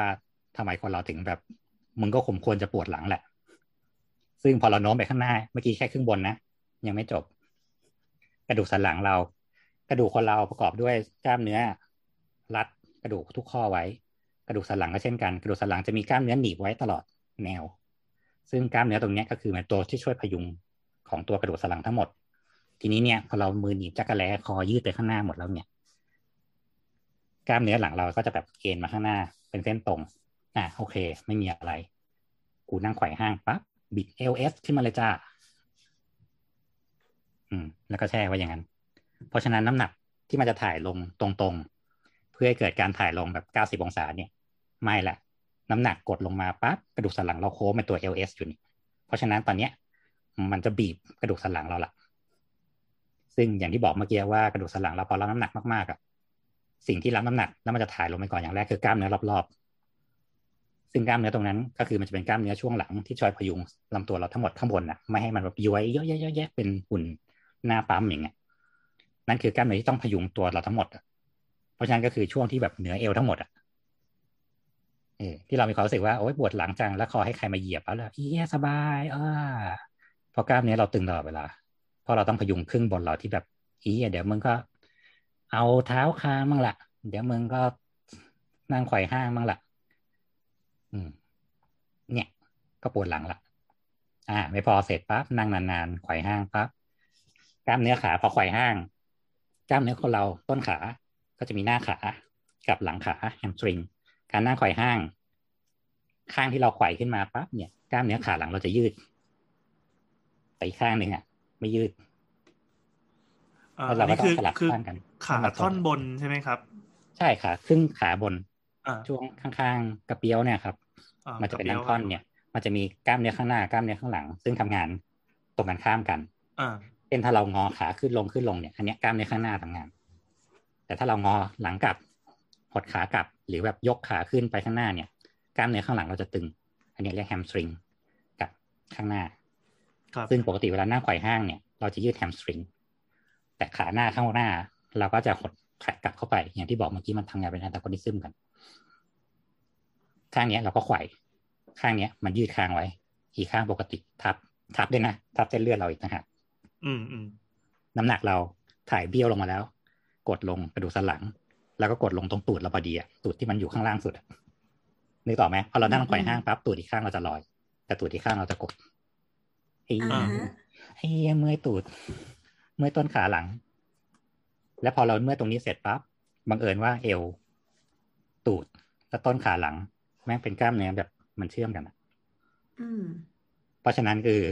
อย่างแบบบางทีเราขับรถนานๆนะแล้วเราจะเมื่อยหลังแต่ที่เราจะเมื่อยขาเพราะแม่งดึงกัน อ๋อการนั่งขับรถนี่ออกไหมขาเราจะแบบแทร็กอย่างเดียวปึ๊บปั๊บปึ๊บปั๊บปึ๊บปั๊บการจริงๆการยกขาเหยียบขายกขาเหยียบขาเนี่ยใช้แค่น่อง แต่เราเสียบแม่งเมื่อยทั้งครึ่งตูดเลยบางทีอืมลุกขึ้นมาเสร็จแม่งแทบจะล่วงลงมาอย่างเงี้ยเหน็บกิน อืม เพราะว่าการเหน็บกินก็คือเหมือนเกิดจากการที่กล้ามเนื้อบางอย่างมันรัดเส้นเลือดไปแล้วอะแล้วเลือดไม่ไปเลี้ยงแล้วอะพอเราเสร็จอืมพอเลือดไม่ไปเลี้ยงปั๊บเสร็จเราก็แบบไม่มีแรงแล้วอะครับ นั่นแหละครับครบทั้งตัวยังครบละไม่นับมือที่เมื่อกี้บอกเล่นเมาส์นั่นนี่นั่น เป็นโปรมาสาทอักเสบอีกทดสอบง่ายๆลองเนี่ยครับ ยกมือขึ้นมา ช่องว่างระหว่างนิ้วชี้กับนิ้วโป้งเอานิ้วกดเข้าไปตรงร่องที่มันบุ๋มๆเนี่ย อ่าอ่าเจ็บไหมมันจะมีจะมีเนื้อที่นิ่มเจ็บๆที่อยู่อ่าระหว่างนิ้วชี้กับนิ้วโป้งถ้าเกิดว่าเราบุ๋มๆเราเราเออกลางกลางนิ้วโป้งนะครับ มันจะครับมีเนื้ออยู่เนาะอะแล้วอ่าทำไงต่อ เอานิ้วอีกข้างเนี่ยกดลงไปตรงนี้ กดลงไปในร่องของมันเลย ระหว่างนิ้วชี้กับนิ้วโป้งเนี่ยครับมันจะเหมือนมีเส้นแข็งๆพังผืดอยู่เนี่ยอ่าเจ็บไหมกดแล้วเจ็บไหมเจ็บเออเออ นั่นหมายความว่าอีกกล้ามเนื้อตรงเนี้ยมันตึงเดี๋ยวมันพอเรามันมันกดเลยเจ็บมันกดยังไงให้ไม่เจ็บได้มันก็ต้องเจ็บเนี่ยแล้วถ้าเรานิ้วจิกเข้าไปตอนไม่มันต้องตอนแรกต้เราองหลอกตัวเองว่า ไม่เจ็บเหมือนแบบเจ็บธรรมดาแหละเพราะว่ากูกดแรง แต่ว่าแล้วว่าทดสอบง่ายๆพี่แอนก็ลองกดอีกข้างหนึ่งดิเพราะอีกข้างอะมันไม่เจ็บเลย อีกข้างเออมัว่ะนนุ่มกว่าเออีอกข้างว่ะมันนุ่มกว่าเออว่ะรสชาติของอุไอตเชนส่าห์เมาอะอุตส่าห์หลอกตัวเองว่าเนี่ยเฮ้ยกูว่าเจ็บเข้าใจแบบคำว่าเจ็เนี้บกับไม่เจ็บยังไม่เจ็บเออเออเมื่อกี้แค่อะไรลองจะเทียบกพดออีดีกข้างแค่นั้นแหละ รู้เรื่องเลย ไม่เจ็บทั้งคู่เลยเออเนี่ยแสดงว่าตัวไม่ได้มีการแบบ ใช้เมาส์มากจนแบบทำให้กล้ามเนื้อตรงนี้แม่งถูกตึงไว้แล้วอะเวลาทำงานอะตัวใช้แต่คนอื่นเจ็ดเคใช้ปากครับใช้ปากคนอื่นนี่อย่างเมื่อยเลยตัวทำเองตัวก็ใช้ของแพง มันก็ช่วยได้ในระดับหนึ่งอืม กล้ามเนื้อตัวไม่ตึงอะแต่คนที่ถูกใช้จะตึงเปรี้ยไม่แต่ว่าเออคืออย่างเราใช้โน้ตบุ๊กทุกวันอะแต่ก็ใช้เมาส์กับคีย์บอร์ดแยกเอออืมเนี่ย มันเลยเป็นสาเหตุที่เขาชอบเตือนบอกว่าเฮ้ยนั่งทำงานหนึ่งชั่วโมงอะลุกหน่อย เดินไปเยี่ยวก็ได้เราเพราะไอ้ว่านี่จะได้หลุดจากไอ้ภาวะตรงเนี้ยทั้งหมดทั้งมวลเนี่ย คือเราอะกินน้ำเยอะ แล้วเราอะอืมจะใส่แก้วสิบหกออนเออใช่ไหมแล้วก็ใช่คือพอกินหมดทีเดียวตัวปุ๊บเราก็จะไปเติมน้ำอืม แล้วก็ไปฉี่ด้วย ก็คืออวันหนึ่งอะ ฉี่หลายรอบมากแล้วก็เติมน้ำบ่อยด้วย ก็จะได้ลุกเป็นประจเนี่ยวันเป็หนึ่งนี้บดน่าจะฉี่ประมาณสักสี่รอบ อยู่ออฟฟิศนะแบบกินน้ำกินน้ำให้หมด แล้วก็มันพอมันหนาวอะก็เดินไปแบบไปฉี่บ่อยมากำและแม่บ้านตึกที่ที่ออฟที่ออฟฟิศเป็นเฮียไม่รู้ชอบล้างห้องน้ำตอนเที่ยงตรงใกล้ๆที่ออฟฟิศเราต้องเดินไปไกลสำลายอืมเพ ราะฉะนั้นเนี่ยเลยเป็นสาเหตุที่ทำให้เขาบอกว่า คนเราต้องหัดลุกตลอดเวลาเพื่อให้มันเกิดจากคลายคลายจากภาวะตรงเนี้ยฮะมีพูดได้เนี่ยครับมึงลองทำอย่างงานอย่างเงี้ย สักสิบปีอะไม่เยี่ยจริงๆเลยซึ่งเมื่อกี้ที่บอกไงว่าเรื่องไอ้ที่กระดูกสันหลังแล้วพี่โอค้างโอ้ได้ขังไปแล้วเลื้อยหน้าคอมอะๆก็คือผีคือกูไม่ได้แบบหลังพิงเก้าอี้อะไรเงี้ย พี่โอหยุดก่อนอย่าได้แล้วแบบเอี้ยวหยุดก่อนเหยุดก่อนขบใจอะไรเงี้เขายไม่ได้ยินเราแม่งด้แบวบยเอี้ยวหนักกว่าเดิมอีกเนี่ยเนี่ย แล้วพอพอเป็นอีพีที่มันจะจะไม่มีตัแนดวโน้นะมที่ลองพี่กระโอโดดหยุดก่อนหยุดก่อนหยุดก่อนพี่โอพี่โอหยุดตั้งนานแล้ว แต่เสียงก็ยังออกอยู่ ใช่หน้าเขาก็ค้างนะเออวันก่อนมันอีพีที่เราไปอัดที่ที่ร้านกาแฟอะแล้วก็แบบ เหมือนมีคนแบบพิมพ์มาบอกว่าเอ้ยแบบสาวๆๆนี่เขาแบบเรียลมากเลยแบบว่าได้ยินเสียงพนักงานชัดเจนมากไม่ตัดออกเลยพี่โอก็หายไปเดี๋ยวเราเน็เราตเตะคงไม่ดีมั้งเราจะเตะพี่โอออกจากห้องก่อนนะครับ อืม ไม่แต่ว่าอย่าง setup เราที่แบบที่ออฟฟิศอะก็คือโน้ตบุ๊กอะก็คือมีที่ที่มันเอียงขึ้นมาใช่ไหมอืมแต่ว่า ซึ่งอันนั้นมันจะทำให้พิมพ์ไม่ถนัดเว้ยก็คือมีคีย์บอร์ดแยกแล้วก็มีเมาส์แยก แล้วก็จริงๆมีจอด้วยแต่ว่าเดี๋ยวนี้ไม่ค่อยได้ใช้จอละขี้เกียจกลับมาแล้วใช่ไหมอืมกลับมาแล้วจ้า โอเคครับเออเมื่อกี้พูดถึงไหนแล้วนะเออนั่นแหละก็คือบางคนเนี่ยนั่งแบบแทนที่นั่งจะ L S ธรรมดา แม่งนั่งท่าประหลาดมากเนี่ยจนมันทำให้กลายเป็นว่า โอเค อย่างผมเนี่ย เอ่อนั่งนั่งอย่างนี้สักพักพอเมื่อยปั๊บก็จะยกเข่าขึ้นมาข้างหนึ่งแล้วนั่งเป็นหลวงพ่อคูณนะครับ อันนี้เป็นท่าที่ถนัดที่สุดเลย อ่า Uncle Rogerบดบดชอบนั่ง ชอบนั่งแบบเหมือนไม่ได้แขกไขว่ห้างนะแต่เหมือนว่าเอาขามาขัดกันอืมอย่างเงี้ย แล้วก็เหมือนไม่ถึงไปห้างเบาๆใช่ไหมล่ะเหมือนพระเอออะไรแต่แต่เหมือนเราจะแบบเอาไว้แบบเช็คว่าเส้นเราตึงหรือเปล่ากัดสมาธิเพชรนะบางทีเรานั่งขัดสมาธิบนเก้าอี้อะ อืมอ่าใช่เพอชอบนั่งขัดสมาธิบนเก้าอี้เหมือนกันเป็นเหมือนกันอืมอืมซึ่งเนี่ย ซึ่งการจริง ๆ การขัดสมาธิถ้ามันถ้ามันสมดุลเนี่ยมันโอเคไงซ้ายกับอ๋อขวาเท่ากัน ครับอ่าดีกว่าไขว่ห้างเนาะถ้าไขว่ห้างอะมันไปข้างเดียวไงอ่าอ่ายังไงการไขว่ห้างปั๊บตัวเราจะต้องเอียงไปฝั่งตรงข้ามมันดีอ๋อเพื่อรักษาการคีบสมดุลของร่างกายเพิ่งรู้ว่าข่อยเอ้ยคาสมาธิมันโอเคก็ขามันมันไขว้กันไงใช่ไหมแต่การขัดสมาธิมันจะเฮี้ยวอย่างตรงที่เราจะไปโน้มไปข้างหน้าโดยที่เราไม่ค่อยรู้ตัวอ๋ออ๋อละเข้าใจอืมใช่ไหมเออนี่แสดงว่าพระพุทธเจ้านั่งนั่งๆไปก็แบบอย่างนี้ใช่ไหมครับ ไม่เห็ถ้านทำหลังภาพถ้าเพราะถ้าไม่ถ้านั่งขัดสมาธิแล้วทำงานมันก็จะโน้มหรือเปล่าแต่ถ้านั่งขัดสมาธิทำสมาธิมันไม่ต้องโน้มนี่อ๋อเขาถ้าเลยนั่งง่วงไงพิงต้นไม้ไงเขาเลยพิงต้นไม้อะอืมอ๋อจริงๆเขาอาจจะเอาผ้ารัดประคตเนี่ยรัดกับต้นไม้ไว้ก็ได้ อ๋ออาจจะมีนาคมาดึงไว้นี่ไงอะไรเอาเนี่ยละเอาละแต่ว่าประเด็นเรื่องการนั่งอะ เคยเป็นที่ถกเถียงในโรงเรียนเราด้วย เราเรียนโรงเรียนสตรีล้วนที่เขาแบบเอาใหม่โรงเรียนสตรีล้วนที่เขาอะบังคับให้นั่งพับเพียบอะ เออ คือเขาให้ถ้านั่งกับพื้นอะ ให้นั่งพับเพียบเท่านั้นไม่ให้นั่งขัดสมาธิมันมันโบราณถึงเลเวลนั้น ไม่รู้ตอนนี้เปลี่ยนยังนะแล้วก็เหมือนมีผู้ปกครองอะเคยมา fight ว่าแบบ มันเป็นการนั่งที่ผิด posture นะคะอะไรเงี้ย แล้วก็เขาก็เอารูปรูปที่ผู้ชายอะนั่งแล้วเอากระเป๋าตังค์อะไว้ในไว้ในกระเป๋าหลังที่ก้นอะ แล้วเหมือนมันมันก็จะเสริมตูดข้างหนึ่งให้ยกขึ้นมาใช่ปะเขาก็เลยบอกว่าเนี่ยแค่แบบเอากระเป๋าตังค์ใส่อะยังอันตรายต่อกระดูกสันหลังเลยอะไรเงี้ย ฉันแบบจะไม่ให้ลูกนั่งพับเพียบอะไรประมาณเนี้ย อืมแต่ก็แต่ก็แต่ก็เหมือนจะไม่ชนะนะ หมายถึงว่าไม่สามารถเปลี่ยนกฎโรงเรียนได้ แต่ว่าลูกเขาอะ ได้นั่งเก้าอี้ตลอดเวลา แม้ว่าจะแบบนั่งสมาธิอะแล้วคือเราว่ามันเหมือนบูลลี่เว้ยเพราะว่าทุกคนแบบอาสมมตินั่งเข้าแถวหน้าหน้าเสาธงเลยแล้วทุกคนนั่งพับนั่งเออนั่งพับเทียบฟังหรือนั่งนั่งอะไรอย่างเงี้ย ลูกเขาจะแบบเป็นเก้าอี้อยู่หนึ่งตัวตั้งแล้วก็นั่งอย่างเงี้ย ในแถวอะก็คือเป็นคุณครูเออตัวเด็กจะรู้สึกยังไงวะ แต่ก็เป็นคุณครูไงรู้สึกเป็นคุณครู ไม่แต่ว่านั่งพับเพียบอะถ้านั่งให้สวยอะยังไงตัวก็ต้องเอียงเลย ถูก ยังไงมันต้องบิดอยู่ดี เออ แล้วก็ขาก็ต้องบิดด้วย ไม่งั้นมันจะไม่สวย เพราะว่าถ้านั่งแบบสวยก็คือปลายเท้ามันจะต้องไม่ออกไป มันต้องเข้ามา ถูก ต้องพับไปข้างหลัง อืม ก็คือบิดทั้งขาทั้งสันหลังอะไรหมดเลย ซึ่งเข้าใจแนทเพราะว่าเด็กๆเรียนโรงเรียนสตรีเหมือนกันฮะเออ อ่าจริงๆฉันเป็นผู้หญิงข้ามเพศ เป็น trans man เออไม่ใช่ไม่แต่จริง ๆ เด็ก ๆ เรียนโรงเรียนตีตีตีจนแถวบางกระบืออะฉันเป็นผู้ชายที่อยู่ในโรงเรียนแบบมีไม่กี่คนน่ะ ใช่ฉันจบโรงเรียนสตรีมา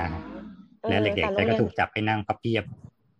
โรงเรียนอนุบาลเราก็แบบนั้นที่ประถมมีแต่สตรีล้วนแต่ว่า ตอนอนุบาลมีเพื่อนผู้ชายสองคนเฉยเรียนได้ถึงป .6 ซึ่งเนี่ยก็คือทั้งดัดแขนดัดขาเรียนขีดเรียนลำนั่งพับเพียบอะไรเงี้ยคือ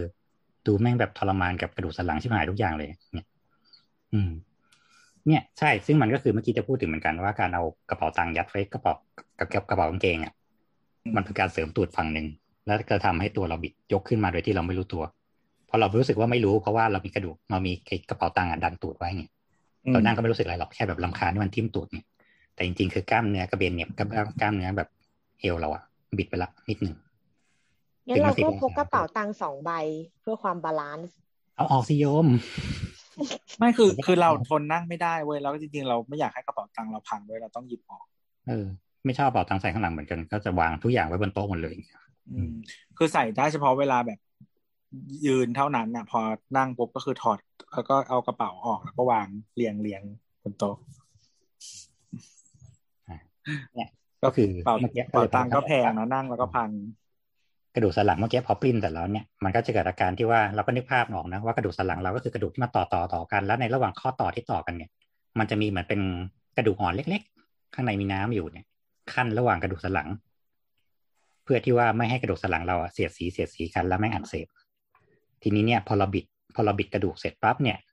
มันกลายเป็นว่าข้างเหมือนเหมือนเราเอาหมอน ไปบีบไว้อยู่กับอะไรก็ได้หนักๆอะ แล้วพอเหมือนเราบิดข้างบนหน่อยนึงอะมันจะมีข้างหนึ่งที่มันต้องถูกบี้ลงไปอีกข้างหนึ่งถูกยืดอะอืม ใช่ไหมเออแล้วทีเนี้ยไอ้พวกที่มันแบบนั่งท่าบิดมากๆอะอีฝั่งที่มันเออไอ้ฝั่งที่มันบิดบี้ลงไปแล้วอะมันก็บี้ลงไปอีกอะแล้วถ้าบิดเอวบิดไปบิดมากระดูกสันหลังมันก็ถูไปถูมาถูไปถูมาจนหนักเสพส่วนอีกฝั่งหนึ่งที่มันยกสูงๆอะ มันก็เหมือนไม่มีอะไรค้ำอะแล้วพอน้ำหนักกดไปมากๆอะตัวกระดูกตัวเนี้ย มันก็ปลิ้นเอาไว้ ซึ่งคงกระดูกสันหลังเรามันไม่ใช่แค่กระดูกกับไอ้บ้านนี้รองเฉยๆไงมันมีเส้นประสาทอยู่ด้วยสอดสอดอยู่ไงทีนี้เนี่ยพอไอ้ตัวนี้มันปลิ้นออกไปอะมันก็เหมือนเราร้อยท่อสายไฟ แล้วท่อสายไฟเราท่อเราถูกดึงออกไปอย่างเงี้ย เส้นประสาทเราก็เจ็บอักเสบขึ้นมาบิดชิบหายอีก อืม เนี่ย เป็นที่มาน่ากลัวน่ากลัว my god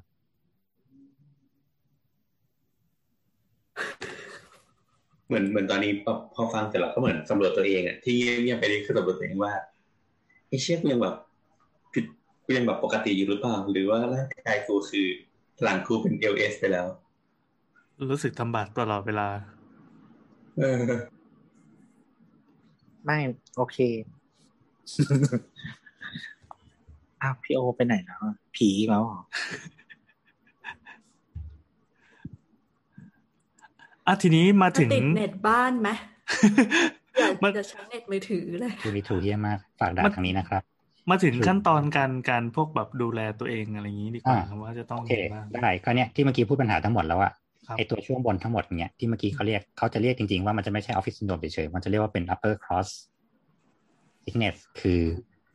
ไอพวกกล้ามเนื้อช่วงบนเนี่ยมีปัญหาอืมอย่างที่บอกว่าพอไหลห่อปั๊บเนี่ยกล้ามเนื้ออกช่วงเนี้ยเราจะอ่อนแอละ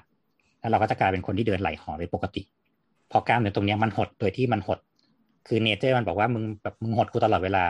กูก็ไม่ยืดละ เพราะฉะนั้นนะกูก็จะดึงไหล่มึงเข้ามาข้างหน้าตลอดเวลาเพราะกล้ามเนื้อกูถูกบีบไม่หมดละอาการเป็นกล้ามเนื้อเนี้ยก็จะอ่อนแอเพราะมันไม่ต้องรับน้ำหนักเลยเลย กล้ามเนื้อหลังเราจะถูกยืดตลอดเวลาตึง เพราะว่าเนี่ย แล้วพอ nature คนเราพอห่อเสร็จปั๊บอะคอเราจะไปข้างหน้าโดยอัตโนมัติอยู่แล้วพอคอไปข้างหน้าเสร็จกล้ามเนื้อหลังมันก็จะดึง มันก็จะเกิดว่ากล้ามเนื้อตรงข้างหน้าเนี่ยแทนที่เราจะเงยไปข้างหลังแล้วกล้ามเนื้อข้างหน้าจะยืดเนี่ยมันก็ไม่เคยถูกยืด กล้ามเนื้อข้างหน้าก็จะอ่อนแอกล้ามเนื้อข้างหลังก็จะถูกใช้งานโอเวอร์โหลด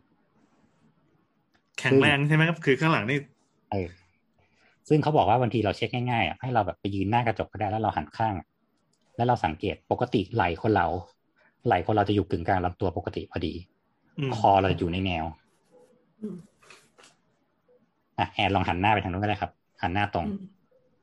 เนี่ยเห็นไหมว่าของแอนอะหัวเลยไปข้างหน้าหน่อยหนึ่งเป็นเหมือนพวกลิงอะไรอย่างนี้ใช่ไหม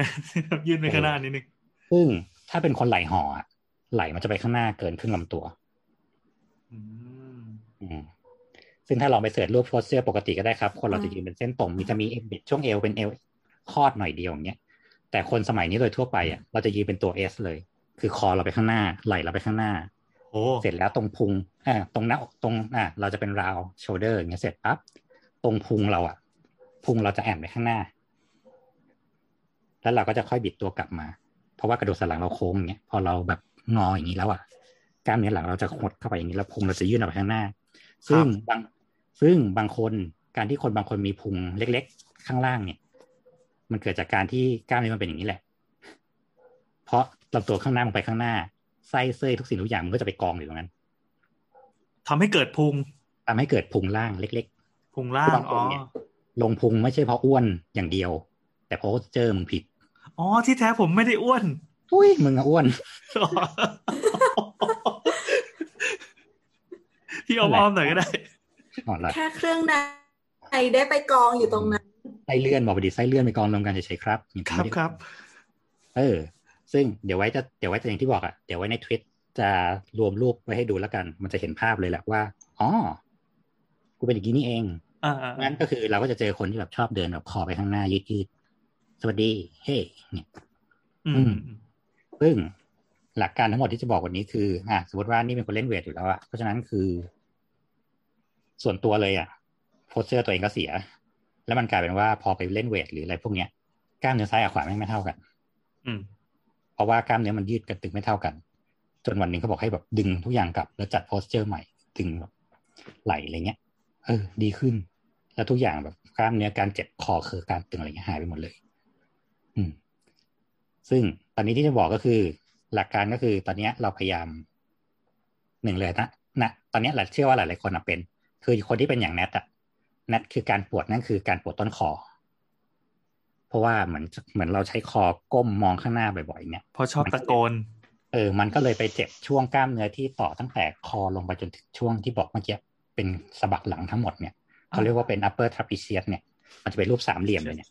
สามเหลี่ยมที่ต่อกับคอ คือคอข้างบนมันเป็นลูกศรน่ะคอลงมาเป็นหัวลูกศรเสร็จปั๊บดานออกที่เป็นไหล่แล้วก็เสียบลงมาตรงกลางตรงเนี้ยตัววีเนี่ย ครับอืมเออ นั่นแหละ เราจะปวดกล้ามเนื้อช่วงตรงนี้ทั้งหมด ซึ่งถ้าเราไปนวดนึกออกไหมสิ่งแรกที่หมอนวดจะทำคือ จับบ่าเราแล้วดัเทน้ำมัน ไปข้างหาอีนวดไทยก็ได้ไม่ต้องเทน้ำมันหรอกเอาเทน้ำมันก็ได้เอาเทน้ำมันใส่มือก่อนอะถูคให้รับครับถูให้ร้อนด้วยถูให้ร้อนด้วยอะจับไหล่แล้วก็ดันไปข้างหน้านึกออกไหมอ๋อพอดันเสร็จปั๊บเราก็จะมีความรู้สึกว่าแบบกรึบโอ้ยสบายอ๋ออ๋ออ๋อเพราะมันถูกยืดไงเพราะกูหดมาตลอดอ๋อพอกระดัดปั๊บโอ้ยสบายเลย เป็นหมอนวดง่ายๆนะครับ ก็คือแบบเจอใครก็ดึงไหล่ไว้ก่อนแล้วก็ตีนยัน อ่า เนี่ยการอยากไปนวดใครง่ายๆ เริ่มจากตรงนี้ก่อนเลย เสร็จแล้วปั๊บเนี่ยจริง ๆ คือวิธีการนวดอะถ้าเราสังเกตอะแนวข้างกระดูกสันหลังหาแนวกระดูกสันหลังเราให้หมดนะแล้วนับออกซ้ายกับขวาข้างละนิ้วอะเอานิ้วกดไล่ได้เลย อืม บอกเลยว่าสบายที่หรือเอาน้ำมันรูดเลยก็ได้แบบปรื้ดทีเดียวเนี่ย พอตรงนี้คือมันจะเป็นกล้ามเนื้อที่คอยพยุงกระดูกสันหลังเราแล้วกระดูกสันหลังเราแม่งแบบถูกกล้ามเนื้อชุดเนี้ยรัดไว้ทั้งวันอะอ๋อพอเราได้ไปรีดมันอะ จะสบาย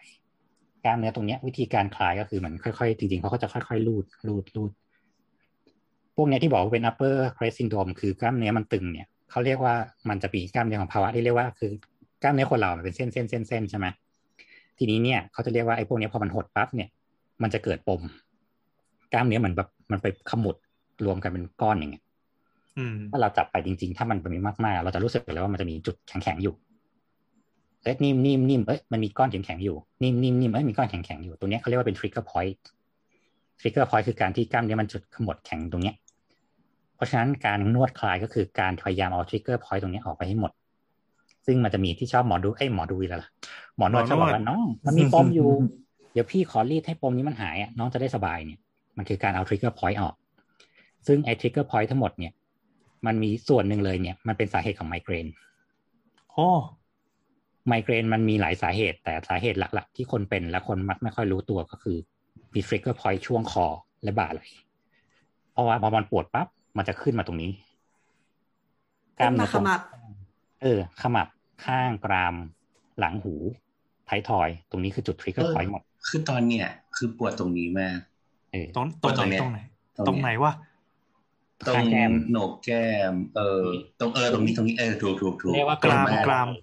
รงนี้รเป็อนลายอะนะอ่าจอไลใช่น์ใช่ปวดด้านขวา อ่า เพราะฉะนั้นแต่วิธีการคือนวดก็คือพยายามดันขึ้นดันข้าง เพราะว่าตรงนี้คือเรามีกล้ามเนื้อกระโหลกชุดบนกล้ามมีกล้ามเนื้อขากรรไกรช่วงล่างตรงนี้เราถูกดึงด้วย อืมนี่คือมันจะมีกล้ามเนื้อเป็นเส้นอยู่คือแบบคือคิดว่าแบบช่วงเนี้ยงานแบบทำงานเยอะแล้วก็แบบเครียดใช่คือคือ คือช่วงก่อนหน้าเนี้ยก็คืองานไม่เยอะก็ไม่ได้เป็น แต่สังเกตมาสักพักแล้วว่าช่วงไหนทำงานเยอะแล้วเครียด ตรงนี้คือแบบ ปวดตลอดเลยอะนั่นคือ trigger point นี่คือเป็นสิ่งที่เกิดจาก trigger point คือตรงเนี้ยเป็นภาวะอืมของการที่ว่ากล้ามเนื้อปวดตึง การปวดเออหัวจากภาวะปวดตึงทำให้กล้ามเนื้อตรงนี้ทั้งหมดตึงแล้วจะเกิดเริ่มใช่จะเริ่มต่อไปก็จะเริ่มเป็นขากรรไกรติดขัด ใช่ใช่แล้วก็นอนใช่กัดฟัน นอนไม่หลับคือคือตอนเนี้ยไม่แน่ใจว่าแบบนอนกัดฟันหรือเปล่า คือเราก็ไปคิดในใจว่าเฮ้ยหรือว่ากูนอนกัดฟันวะแต่ถ้าถ้านอนกัดฟันมันจะปวดข้างเดียวเนาะอะไรเงี้ยอืมซึ่งส่วนใหญ่นอนกัดฟันมันเกิดจากการที่กล้ามเนื้อมันตึงก่อนแล้วค่อยนอนกัดฟัน เพราะว่ามันดึง เนี่ยกึกกึกกึกกึกกึกกึกกึกกึกกึกกึกกึกซึ่งจริงๆ ถ้านวดก็คือใช้วิธีนวดบี้ไปข้างหน้าบี้ไปข้างนอกบี้ไปข้างนอกกับนวดแนวเนี่ยกล้ามเนื้อลงเออเฮ้ยโหดีว่ะ วันนี้ครับเป็นตอนที่สองได้ประโยชน์ คือ คืออะเอาง่ายๆสองมือขึ้นมา จับไปที่ฐานกระดูกตรงท้ายทอยอะเอานิ้วโป้งแปะไว้เออตรงฐานกระดูกที่ไทยทอยเออทำท่าเหมือนโดนตำรวจจับอะครับ ที่ต้องเอามือไปประสานข้างหลังอะมอบตัวแล้วครับมอบตัวแล้วครับ เนี่ย อ่าอ่า เอานิ้วโป้งเราอะพยายามคลำดูใต้ท้ายทอยเรา มันจะมีรอยบุ๋มๆอยู่สองข้างอะอืมอ่ากดลงไปค่อยๆนวดอือฮึคลึงคลึงคลึงแล้วก็วนไปรอบๆใกล้ๆด้วยเนี่ยแล้วก็ไล่มาที่ต้นคอทั้งหมดเนี่ยขึ้นตรงเนี้ยขึ้นบนหรือลงล่างครับนะทั้ขึ้งนบนขึ้นบนหรือและลลงงล่างเลย ทั้งก็คือวนไปรอบๆพยายามวนไปข้อสรุปข้อสรุปตอนเนี้ยคืออยู่อยู่หน้าสูบเว้ยแล้วทุกคนทำคนทำแบบเดียวเหมือกันนทุกคนแบบออกกายบริหารตอนเช้าอะเออเห มือนเหมือนมีตำรวจมาตรวจในซูมมาตอนนี้ไม่โดนจับยกแล้วอะนะโดยมีเทรนเนอร์โอซึ่งนำทับอยู่ซึ่งตรงเนี้ยมันเป็นการแก้ว่าเหมือนทีมช่วงทำงานช่วงบ่ายๆเราเริ่มรู้สึกหัวตึงๆแล้วอะอ่ารู้สึกแบบเครียดหรืออะไรเงี้ย กดเข้าไปเลยโอ้เชี่ยแล้วรอดู กดเข้าไปนี่กดเหมือนกดแบบไม่ต้องนวดก็ได้นะ กดฐานบุ๋มอะกดก็จิ้มคือเข้าไปเลยเหรเอาอเอาสี่เชี่ยนิ้วข้างบนอะกดไว้ข้างบนแล้วข้างล่างอะดันขึ้นกดแล้วอ้วกแล้วเนี่ย หรือใช้วิธีว่าเอาอุ้งมือเนี่ย บีบอย่างเงี้ยสายประสานเสร็จวิธีไทยทอยมันจะสกอตจัมป์อะแล้วก็กดหัวลงอะแล้วก็ดันไปข้างหน้าอย่างเงี้ย ดันขึ้นอย่างเงี้ย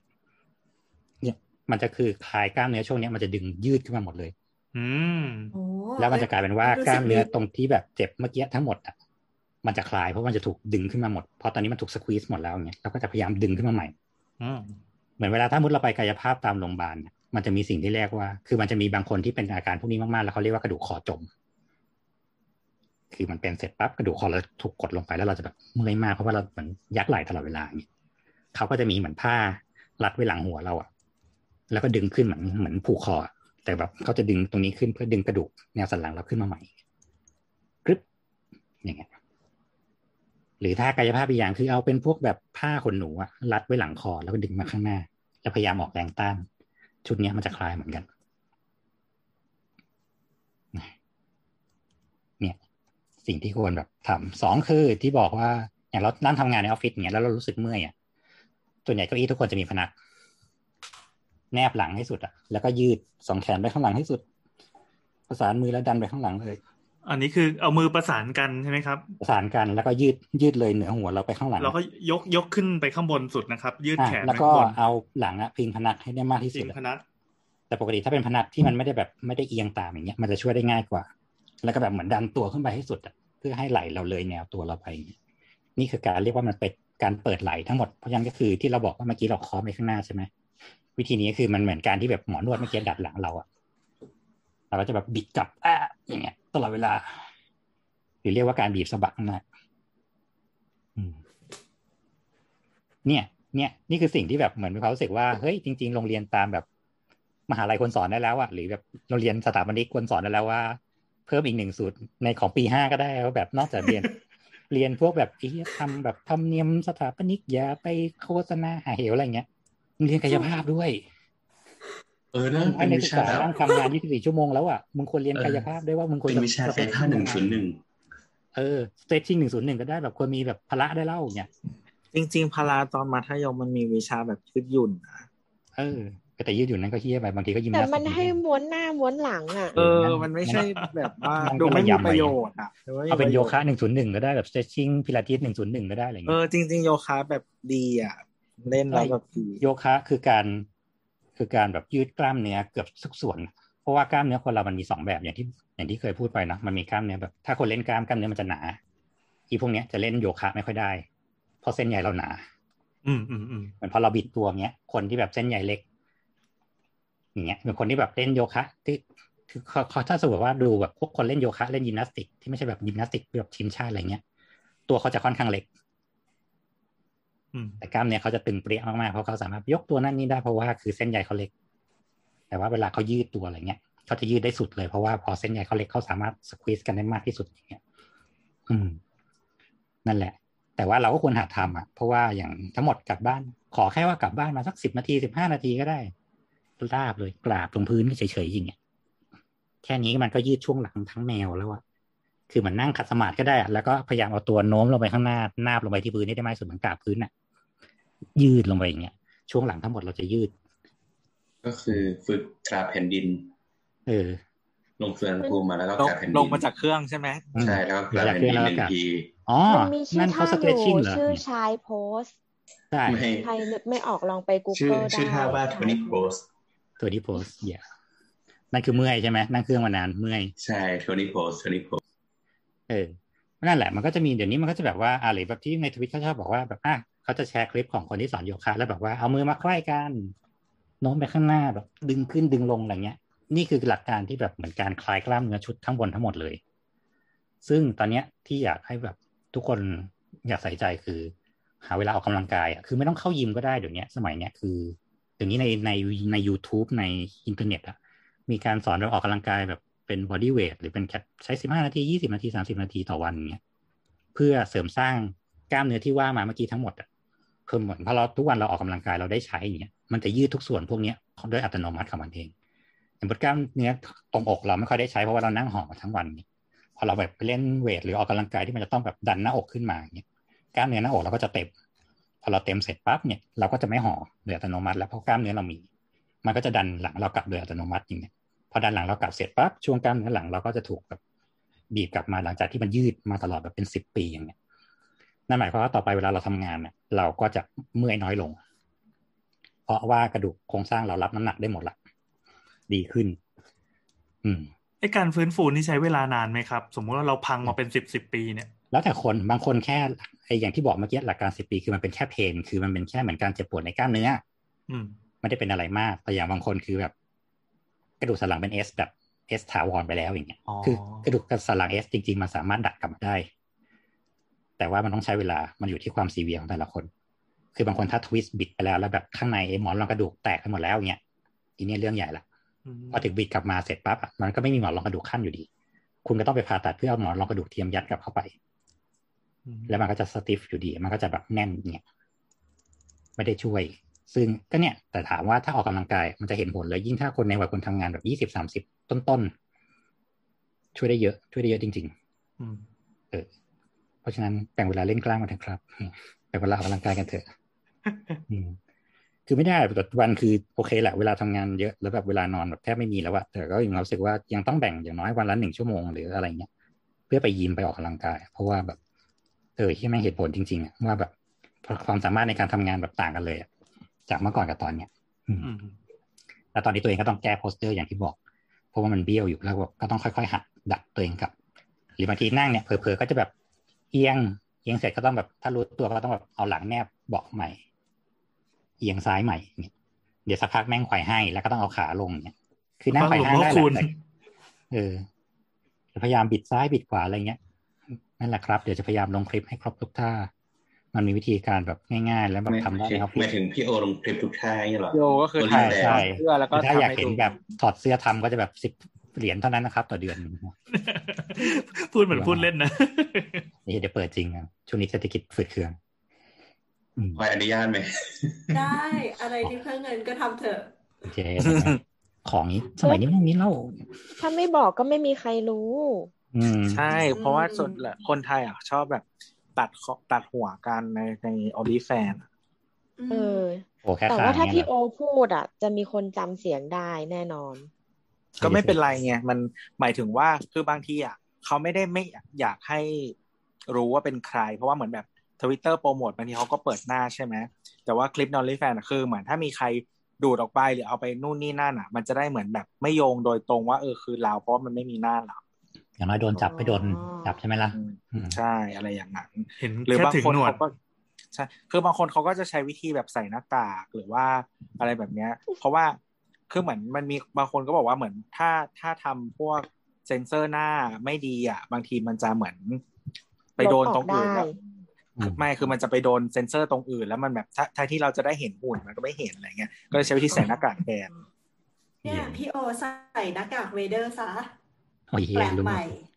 ของโบสก็ใส่วิกเข้าไปคนก็จำไม่ได้แล้วเย่เห็นแล้วเหี่ยวโอ้โห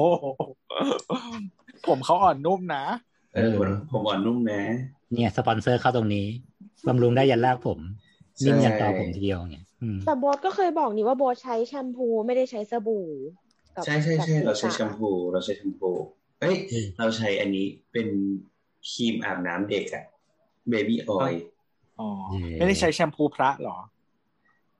เฮ้ยแต่แต่จแชมพูริงๆสำหรับพระด้วยเหรอ แต่มีแต่จริง ๆ ตอนกลับบ้านนะชอบอันนี้มากเลยอะพอเป็นแชมพูน้ำส้มปล่อยอะ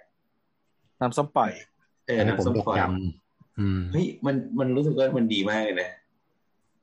เนี่ยเอามาขายเลย import report ครับ เออไม่แต่พอพูดเรื่องนี้เสร็จปั๊บทำสังฆทานก็ต้องใส่ยาสระผมนะ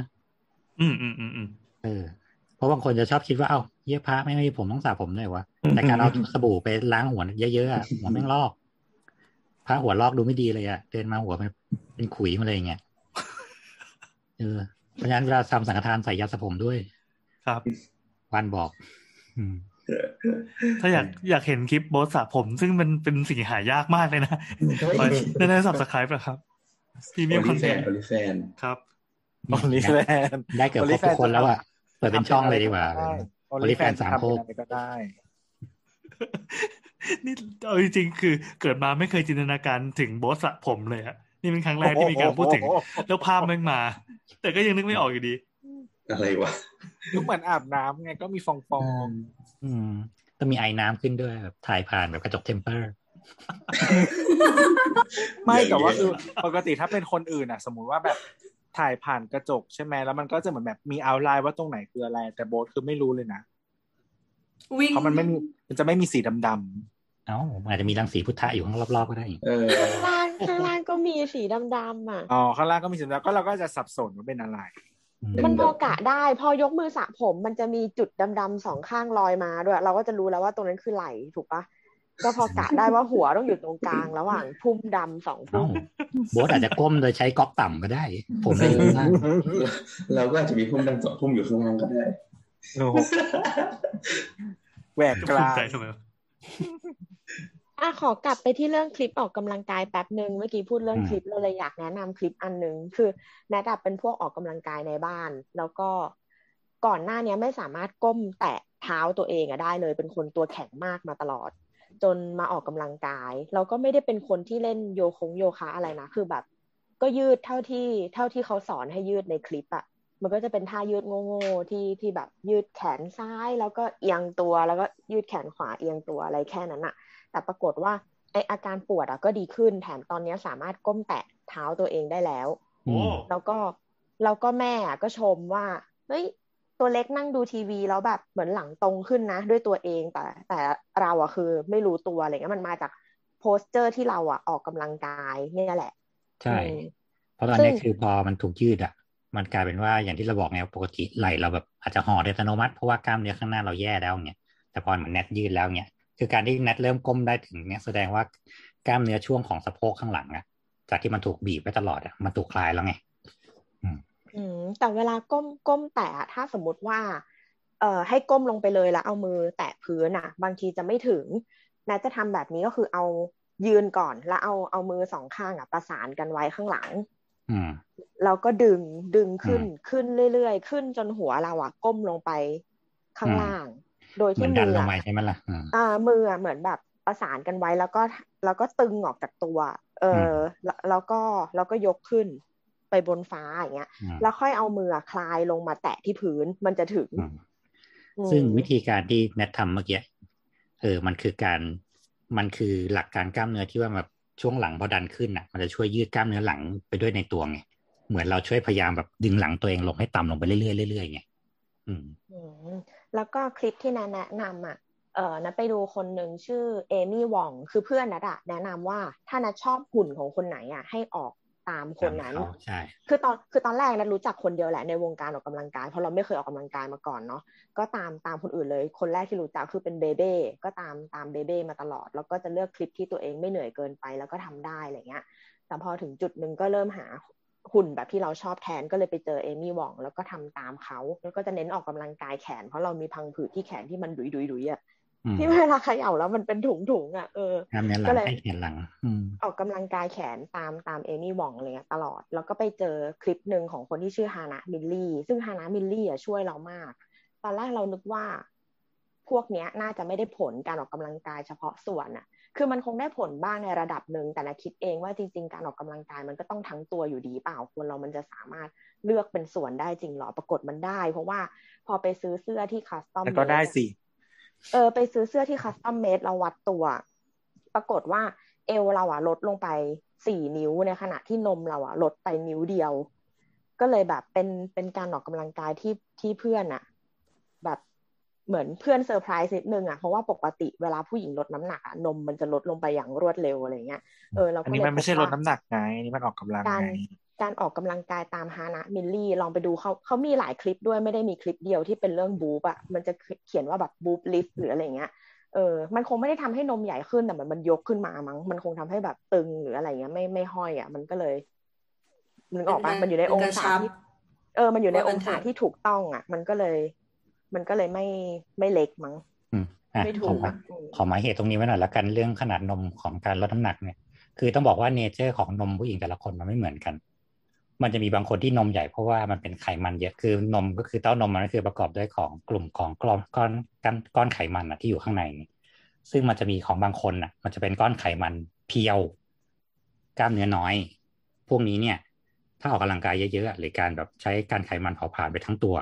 พวกเนี้ยนมจะหดอย่างรวดเร็ว เพราะว่าก็กลุ่มมีกล้ามเนื้อน้อย ส่วนที่เป็นไขมันพอถูกล่อไปอะมันก็เลยลง แต่มันก็จะมีบางคนที่ว่ากล้ามเนื้อตรงหน้าอกอะเขาถูกกระชับ แล้วมันถูกดันขึ้นโดยที่เนินข้างหน้ามันก็เป็นแค่ ไขมันมาพอกเฉยๆอย่างเงี้ย ทีนี้เนี่ยพอสมมติว่าไขมันออกมาในอัตราที่ส่วนที่เท่ากัน นมเขาก็เลยจะยังอยู่เป็นทรงเพราะกล้ามเนื้อของเขาอะ มันยังดันอยู่ ซึ่งเราก็ไม่รู้หรอกว่าเนเจอร์เราอะเราเป็นชนิดที่ไขมันเยอะหรือไขมันน้อย เออ แต่ก็นั่นแหละ ซึ่งส่วนใหญ่ถ้าเราไปดูพวกที่เขาเล่นกล้ามของผู้หญิงอะ เกือบร้อยทั้งร้อยอะเขาจะทำนม พราะเวลาเขารีดจะเหลือแบบเจ็ดเปอร์เซ็นอะไรเงี้ยนมเขาจะไม่เหลืออยู่แล้วล่ะ แล้วมันจะไม่สวย อืมสองคือที่แนทบอกเมื่อกี้ถูกการเล่นหน้าอกคืออย่างของผู้ชายก็เหมือนกัน ของผู้ชายมันจะเล่นคือแต่ต้องบอกกล้ามเนื้อหน้าอกมีบนกลางล่าง ปกติคือถ้าเล่นของผู้หญิงก็คือ แล้วมันก็จะมีส่วนที่เรียกว่า เอาให้ดู มันจะมีวีคัทข้างๆอย่างเงี้ยยกเสื้อขึ้นด้วย มันจะเป็นส่วนที่ชิบหายอ้าวเชี่ยพรีเมียมคอนเทนต์เริ่มแล้วครับมันเป็นยังยังไม่ถอดเสื้อใจเย็น อ๋อครับครับเอออยู่พี่โอก็คือนะครับ ก้มก็คือก้มตรงนี้กล้องทั้ลงงหมดไปให้เห็นนมตัวเองอะอะครับ ก็คือตรงนี้ตรงบนก็คือมันจะเป็นเนินตรงกลางก็คือช่วงนมช่วงหัวนมเนินเนินก็คือเหนือซอกจักรแลขึ้นไปใช่ไหมครับอ่าชิดกว่าชมอะครับ ที่เวลาเขาบีบกันแล้วตรงข้างมันจะมีหยุ่นอ๋หยุ่นอหยุ่นข้างบนอันเนี้ยคือหน้าอกกล้ามเนื้อหน้าอกบนครับตรงกลางก็คือช่วงหัวนมพอดีหัวนมข้างล่างก็คือใต้ under boob อะอันเดอร์บูฟครับ อ่า ทีนี้เนี่ย ปกติคนเราเนี่ยใช้ร่างกายใช้อะไรพวกเนี้ยกล้ามเนื้อข้างล่างบางทีมันไม่ได้ใช้เพ ราะฉะนั้นคือพอกล้ามเนื้อข้างล่างมันไม่ได้ใช้อะกล้ามเนื้อตรงนี้เรื่อยๆกล้องต่ำลงเรื่อยมันจะเหี่ยวลง เหมือนที่เวลาแบบเราเดินแล้วเห็นคนอ้วนๆมาแล้วแบบเดินแล้วแบบนมแบบแมวแมวแมวแมวเนี่ยเพราะว่ากล้ามเนื้อข้างล่างเขาไม่ได้ใช้ ทีนี้เนี่ยสมมติว่าถ้าว่าไปเล่นกล้ามแบบคนเห็นคนเล่นกล้ามใช่ไหมคือแบบมันจะดูว่าขอบข้างๆเขาจะเป็นวีคัตเลยอะเป็นตัดขอบคมๆอย่างเงี้ย เนี่ยคือมันเป็นเรื่องของกล้ามเนื้อส่วนหน้าอกส่วนล่างหมดเลย คือถ้าผู้หญิงเล่นน่ะ มันก็คือมันก็จะยกฐานนมกลับขึ้นมาโดยอัตโนมัติ ทีนี้เนี่ยจากคนที่แบบทรงเคยต่ำลงอะแล้วมันทำให้รู้สึกว่าพอใส่เสร็จแล้วมันมันดูมันดูกองลงมาอย่างเงี้ยพอมันเล่น lower ขึ้นมาเสร็จปั๊บอะมันยกขึ้นมากล้ามเนื้อหน้าอกด้านข้างถูกบีบเข้าอย่างเงี้ย มันก็เลยจะทำให้ตัวฐานนมอะมันยกขึ้นแล้วมันก็จะทำให้ดูใหญ่ขึ้นนั่นแหละคือการกระชับหน้าอกออกกำลังกายยังไงให้นมใหญ่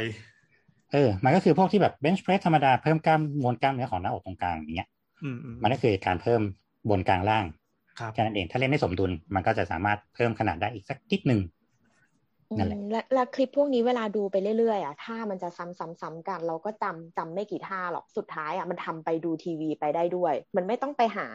เวลาออกกำลังกายเพิ่มอะเออแบบเราก็นั่งดูแบบคลิปคนแคสเกมอะไรอย่างเงี้ยแล้วเราก็แบบออกกำลังกายไปหน้าคอม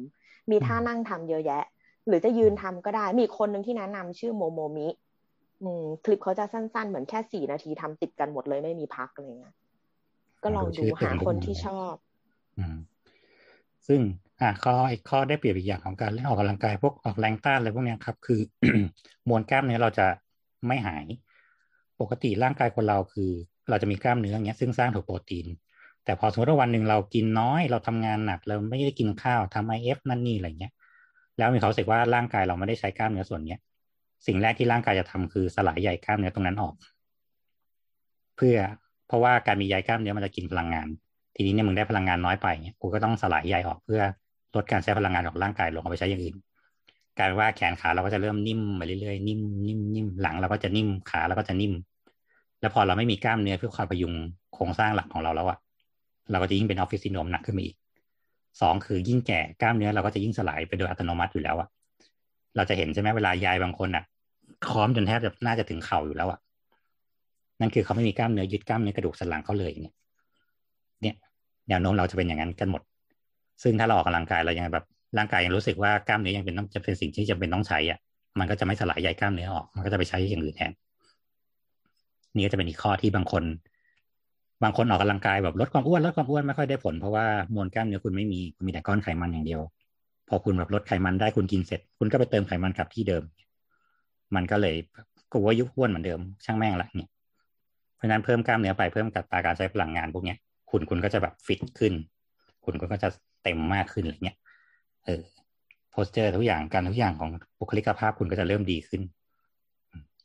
นั่นแหละซึ่งเคล็ดลับส่วนตัวของแนทคือถ้าวันไหนนะไม่มีเวลาเลยแล้วนะขี้เกียจมากๆนะจะแค่แพลงเพราะว่าใช้เวลาน้อยสุด แต่ว่าความทรมานก็คือ ทรมานแบบ นับว่ามันมันทดแทนการออกกำลังกายแบบ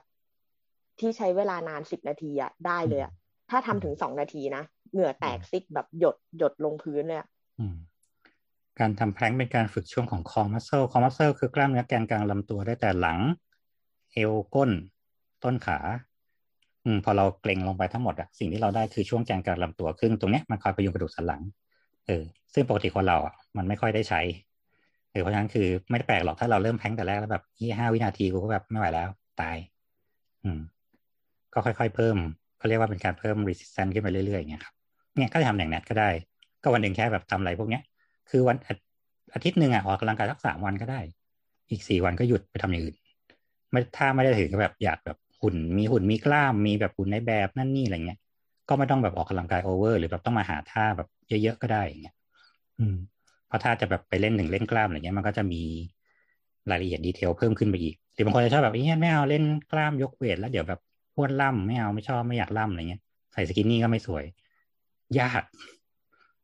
เออคนเราไม่ได้แบบล่ำกันได้ง่ายๆอะไรเงี้ยไม่ต้องกลัวเลยเงี้ยอืมอ๋อเออฮะกันตามนี้แหละ อืม ที่เหลือเดี๋ยวจะลงคลิปให้ใน acc นะครับ อืม ก็ยังไงคุณผู้ฟังก็ลองดูทวิตเตอร์ของสาวสาวนะนะครับ แล้วก็ลองดู reply เดี๋ยวเราจะจะจะก๊อปปี้ของพี่โอมา reply reply ตอบแต่บอกไว้ก่อนว่าเมื่อไหร่ไม่รู้เดี๋ยวว่างค่อยลงให้เออเออใครอยากเห็นแบบพี่โอกระดิกนมก็เชิญนะครับ แล้วก็สุดท้ายเหรียญเท่านั้นสิบเหรียญเท่านั้นโอเคก็ดี DM มานะฮะเดี๋ยวจะส่ง OnlyFans ให้ เอาจริงเนี่ยมันมีแบบเดี๋ยวนี้คือคนที่โปรโมทในทวิตเตอร์แล้วเขาจะเหมือนแบบ ไม่บอก acc ไม่บอกชื่อ acc อะให้ DM ไปแล้วค่อยบอกอะไรเงี้ยเหมืโอ้อนโหเหมือนบางทีเขาไม่อยากจะแบบคอนเน c t กับ acc ที่เขาเปิดหน้าขนาดนั้นอืมเดี๋ยวโดนดูดคลิปครับอืมครับ ก็ถ้าคุณผู้ฟังมีเรื่องอยากจะแชร์หรือว่าคุยกับเรานะครับ ก็คุยกันได้ที่ Twitter แอดสาวสาวสาวนะนะครับสำหรับวันนี้ก็ลาไปก่อน สวัสดีครับครับ สวัสดีครับบายกระดิกนมกระดิกนมเด็กนม